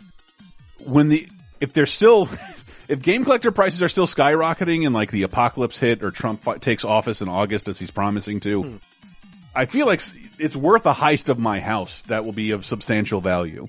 Uh, I, Panzer Dragoon Saga was a game I had that I sold for 200 $300 20 years ago to pay for a semester in books in college. Hmm. Like a, a one game paid for like all my books in, a, in community college. Um, and I, re- I regret it to this day. I hate it. I, I, I'm so scared to sell anything now because I always assume I'll be able to play this again. Uh, and and then um my other favorite story I was uh I wanted to do a feature of every Spider-Man appearance in a video game. And this is before, you know, emulation was truly there and we had this awesome uh resource called OXM in our office that had a closet full of every fucking game ever released on Xbox period and I asked Fran, "Can I borrow these?" And I, and I know I didn't bring them back immediately. The, I think the feature got rejected, or like this is going to take too long. Um, and X, OXM closed, so I had these sealed copies of Spider-Man games, which do You're the increase one in who value, them. including um, the I think is it yeah, it's not not live enabled, but the original Xbox Marvel vs. Capcom 2. Oh, uh, wow. That's one of the hmm. most valuable versions of that game. You hear that, Michael? We got him. It, it took us 422 episodes, but we got him. It's on tape. long, Don't long bring Fran out. has finally paid off. We can take out the fucking headsets. and get back in. We're done. They never take me alive. I got you Space Race 2, kid. Steve, Steve, what do you take it from here? We're good. We're good. Um, oh, uh, I I sold off a few recently that I, I uh, that fetched a pretty decent price. So I had my uh, ClayFighter 63 and a third colle- uh, dire- sculptor's cut. And that was loose. That was loose, but uh, it still still pulled in uh, quite a uh, impressive sale. I also got a lot for my uh, pretty near mint in box copy of Suikoden 2 on uh, PS1, which is a fantastic game. Uh, Yeah. As far as the games I still have, I think the most valuable one I might have is uh, Futurama for, for PS2, like which has Wow. become weirdly quite valuable. You sure it's not Path of Radiance? Oh, it might, be it, Path of yeah, it might be Path of Radiance. It might be Fire Emblem For Path of GameCube. Radiance. Uh, I've got every Fire Emblem game just because I, I get weird about Dang. that series. But uh, yeah, yeah, it might be one of those. Um, I have, I've, I've always held on to my games. Um, it's not until recently that I've finally tried to make, make some choice to part with some stuff just because prices are high and I don't want to just ferry around games the rest of my life. Um, but I've sold some of my more valuable ones to a friend who's just a hardcore collector. So I sold him my Panzer Dragoon Saga, my Musha, my Ninja 5.0. Um, I think that the most valuable one that I still have is uh, Haga- either Hagane for Super Nintendo, which was a rare blockbuster exclusive, or Power Blade 2 for the NES. Oh yeah, I love Power Blade. Boxing game? Hagane is the Oh. Oh, it's like It's- a it's- it's like a samurai weird ninja thing? samurai Yeah, game. yeah. Yeah. And then It- Power Blade's kind of like a Mega Man knockoff. Yeah, it's like Yeah. you run around and Yeah. toss a boomerang. It's one of those Right, game, it's a boomerang NES game. games that came out in like 1992. Sure. So there's yeah. not a lot of it. The the original is on the cover, Nintendo Power. Yeah, yeah, yeah, yeah, Yeah. And they're fun. I, I did. I should say my parents handed me a box of N64 cartridges, and that's when I got in the conversation with my local game store about game prices prices skyrocketing. He's like, "It's it's mostly for us GameCube and N64 games." Yeah. and so so that means like I think people in their 20s and 30s are finally like getting decent jobs, can't leave their house. I'm not going to go hunting flea markets for this shit. Uh, give me give me the goddamn game. Yeah, I sold. I pretty much the end of last year, I sold pretty much all of my GameCube games and all my N64 games just for that reason. Yeah. And I my I went over to my parents for my birthday and like happy birthday, and then it was just like a shoebox filled with N64 games, and it's you know. There's not a lot of games in that system, so they're mostly good ones. Well, as people who hosted a Nintendo 64 podcast, we might we might take you to task on that statement. Well, it- what was what I thought was odd is like I never kept my boxes in good shape, uh, like ever, like until uh, in, until like the PS2 at least. Uh, if I, I'm I'm notorious, and I can still I still know where they are. I couldn't afford many games, so I had like 12 NES games. So I cut the covers off the boxes so I could blindly deal them to myself like cards to figure out what to play when I'm bored. uh, I, I remember savaging all those boxes, and uh, and then I'm just lifting up all these N64 cases, and then I find like it's mildly flattened, but like that is a pretty untouched Majora's six, Majora's Mask 64 box with everything in it underneath all these games. Little flattened. It was like it, a Willy Wonka ticket noise went off in my head. Like, I hate this game. I can sell this. I can sell this. It won't bother me at all. Sell Majora's Mask. It's, Yes. it's a good feeling to be able to sell things that you don't like. It's- yes, like I don't have any nostalgia for this. I have another superior version of. I don't need this at all. I'll never play this again. All right. So, what game do you own or used to own that is worth the most? Let us know. Go to VidjagameApocalypse.com and answer into the comments for episode 422. Be sure to list your address and uh, who has keys to your house. No, I'm kidding. Please don't do that. Um, you can also hit us up on the official Laser Time community on Facebook. There'll be a thread there where you can answer, or ping us on Twitter at VG Apocalypse, and we will pick the best answers to read on next week's show. Um, anyway, that has been our show. Let's go out with some plugs. Uh, Woody, Steve, um, tell people more about your stuff. Absolutely, yeah. We we are uh, the hosts of Ultra 64. Uh, our entire first season was us talking about the Nintendo 64 game by game. which we played in random order, which was a whole lot of fun and a whole lot of work. But we completed the Nintendo 64 and we rather foolishly, I prefer to think quixotically, but you know, whatever. Hmm. We're, we're taking on the Wii U at this point. Uh, we are uh, about 10 or 12 episodes deep on the Wii Universe part of our podcast. And like I said, if you're listening uh, uh, this week, you're going to hear uh, uh, VGA's own Chris Antista talking about Epic Mickey 2, colon, the power of 2, which, spoiler alert, is quite bad. Um, but, but we I was it. made to recoup massive losses on the first game. if, also, if you're not necessarily, if you're like me and you're not necessarily into the Wii U, um, even though you're a co-host on the podcast, uh, for our Patreon series, we've been uh, doing deep dives into specific game series. So we already played a- through all the Contra games, Nice. um, all the James Bond games, and now we're doing all the Metroid games. So Mhm. that's something a little more. I don't know. Yeah, and that's- better better games usually than whatever we end up playing on the Wii U. Yeah, and our, our patrons get a vote on which series we're going to be tackling next. So if you have any strong Hell yeah. opinions about that, jump in our Patreon, patreon.com slash ultra64pod. And uh, I'm sure we will also be having Michael and Maddie and all three of them together and all three of them separately come and come and uh, crash for the show because uh, we just we love podcasting with you guys. So you know, we're Oh, yeah. you're welcome to come by anytime. One of my favorite, my one of my favorite moments in the Epic Mickey Two episode. Think Steve and I connect on this. Like we like Disney stuff, Yeah. and then just like after a while, even on camera, Woody steps out and just like. I hate all this shit. And, uh, like none of this Disney Disneyana stuff means anything to me. And I, let me just talk for a second and say how bad this is. I forgot to do that. I forgot. Yeah, I feel like you guys buried the lead there a little It bit. was- it of, was- like, I forgot. we were yeah we were we were going all deep and like flexing knowledge and it's like oh by the way this game is really bad just, just so we don't just so Really we bad. don't lose the plot Oh, here right, yeah we there's a hate game. this game yeah There's a we, game we to were talk about it. All right. we were trying to actively avoid talking about it if we could not just the potential of what the game could be. It's been out for over a, for almost a decade. The game sucks. Let's let's not let's not beat around the bush anymore. yeah and thank you for specifically inviting me onto the podcast where you talk about the Mario Brothers movie. yes yes it worked out perfectly It I didn't out know, but perfectly. hey, yeah. No. Yeah, it's my favorite anime. Yeah, thank you, thank you again for coming on. This is been a oh lot of anytime anytime Chris, plug some shit. Oh, really? Uh, SNL week this week. We got uh, uh, Dave and Tony joined me to talk about SNL one season wonders in addition to a bonus time patreon.com slash laser laser time exclusive third annual SNL end of season awards. We got a new commentary that Matt and Sammy and I did over on Matt's YouTube channel, uh, twitch.tv slash Matty C. Allen for Stone Cold.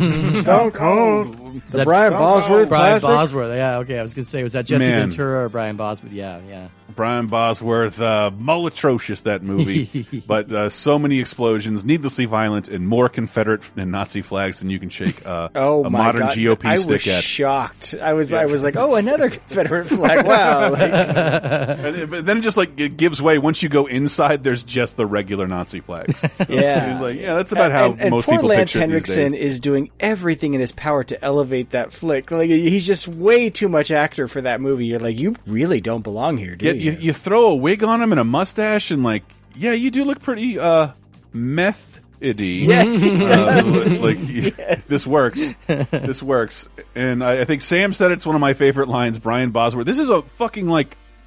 Jeff Bezos now owns this movie. It's a it's a major motion picture making this. It costs twenty five million dollars. So Brian Bosworth's mullet is the most expensive mullet on screen you have ever seen. It doesn't move. It's it doesn't move in the wind. It's bleach blonde, but not in every part. What not we in every by the end of the movie is they don't do anything to to build up any stakes because you don't care at all about hit the main character. Like he's just Right. like there's nothing He's that the they do to make you care about him. So the whole movie you're just like, all right, fine, you're along for this ride. It's it's it's wild. So yeah, check that out at twitch.tv slash Maddie. Oh, a new episode of a 30 20 10 games. Um, I got to go work on these like right after this. So thanks guys so much for listening. Very cool. Very cool. Yeah. So check me out on Twitch, uh, like Chris said, and then you can, of course, on patreon.com slash lasertime, you can get the audio version of that commentary. The movie itself is free on YouTube. Uh, look it up and you will find it and watch along to recreate the magic. And then follow me on Twitter, Matty C. Allen, M-A-T-T-Y-C-A-L-L-E-N. Uh, well, as always, you can visit us online at VidjagameApocalypse.com. And uh, I'm going to call out to the Patreon, too, because uh, we recently did a Resident Evil 8 spoiler cast, or. Village spoiler cast with Greg Moore. Uh, and signing up for five bucks gets you that, plus Ghost of Tsushima and Last of Us Part 2, and a couple of other spoiler casts that we've done. in the past couple years, and, as well as 30 2010 games and all of our other stuff. Um, anyway, you can follow us on Twitter at VG Apocalypse or follow me personally at Wikiparas. That's been our show. Thanks for listening, everybody. We'll see you next week.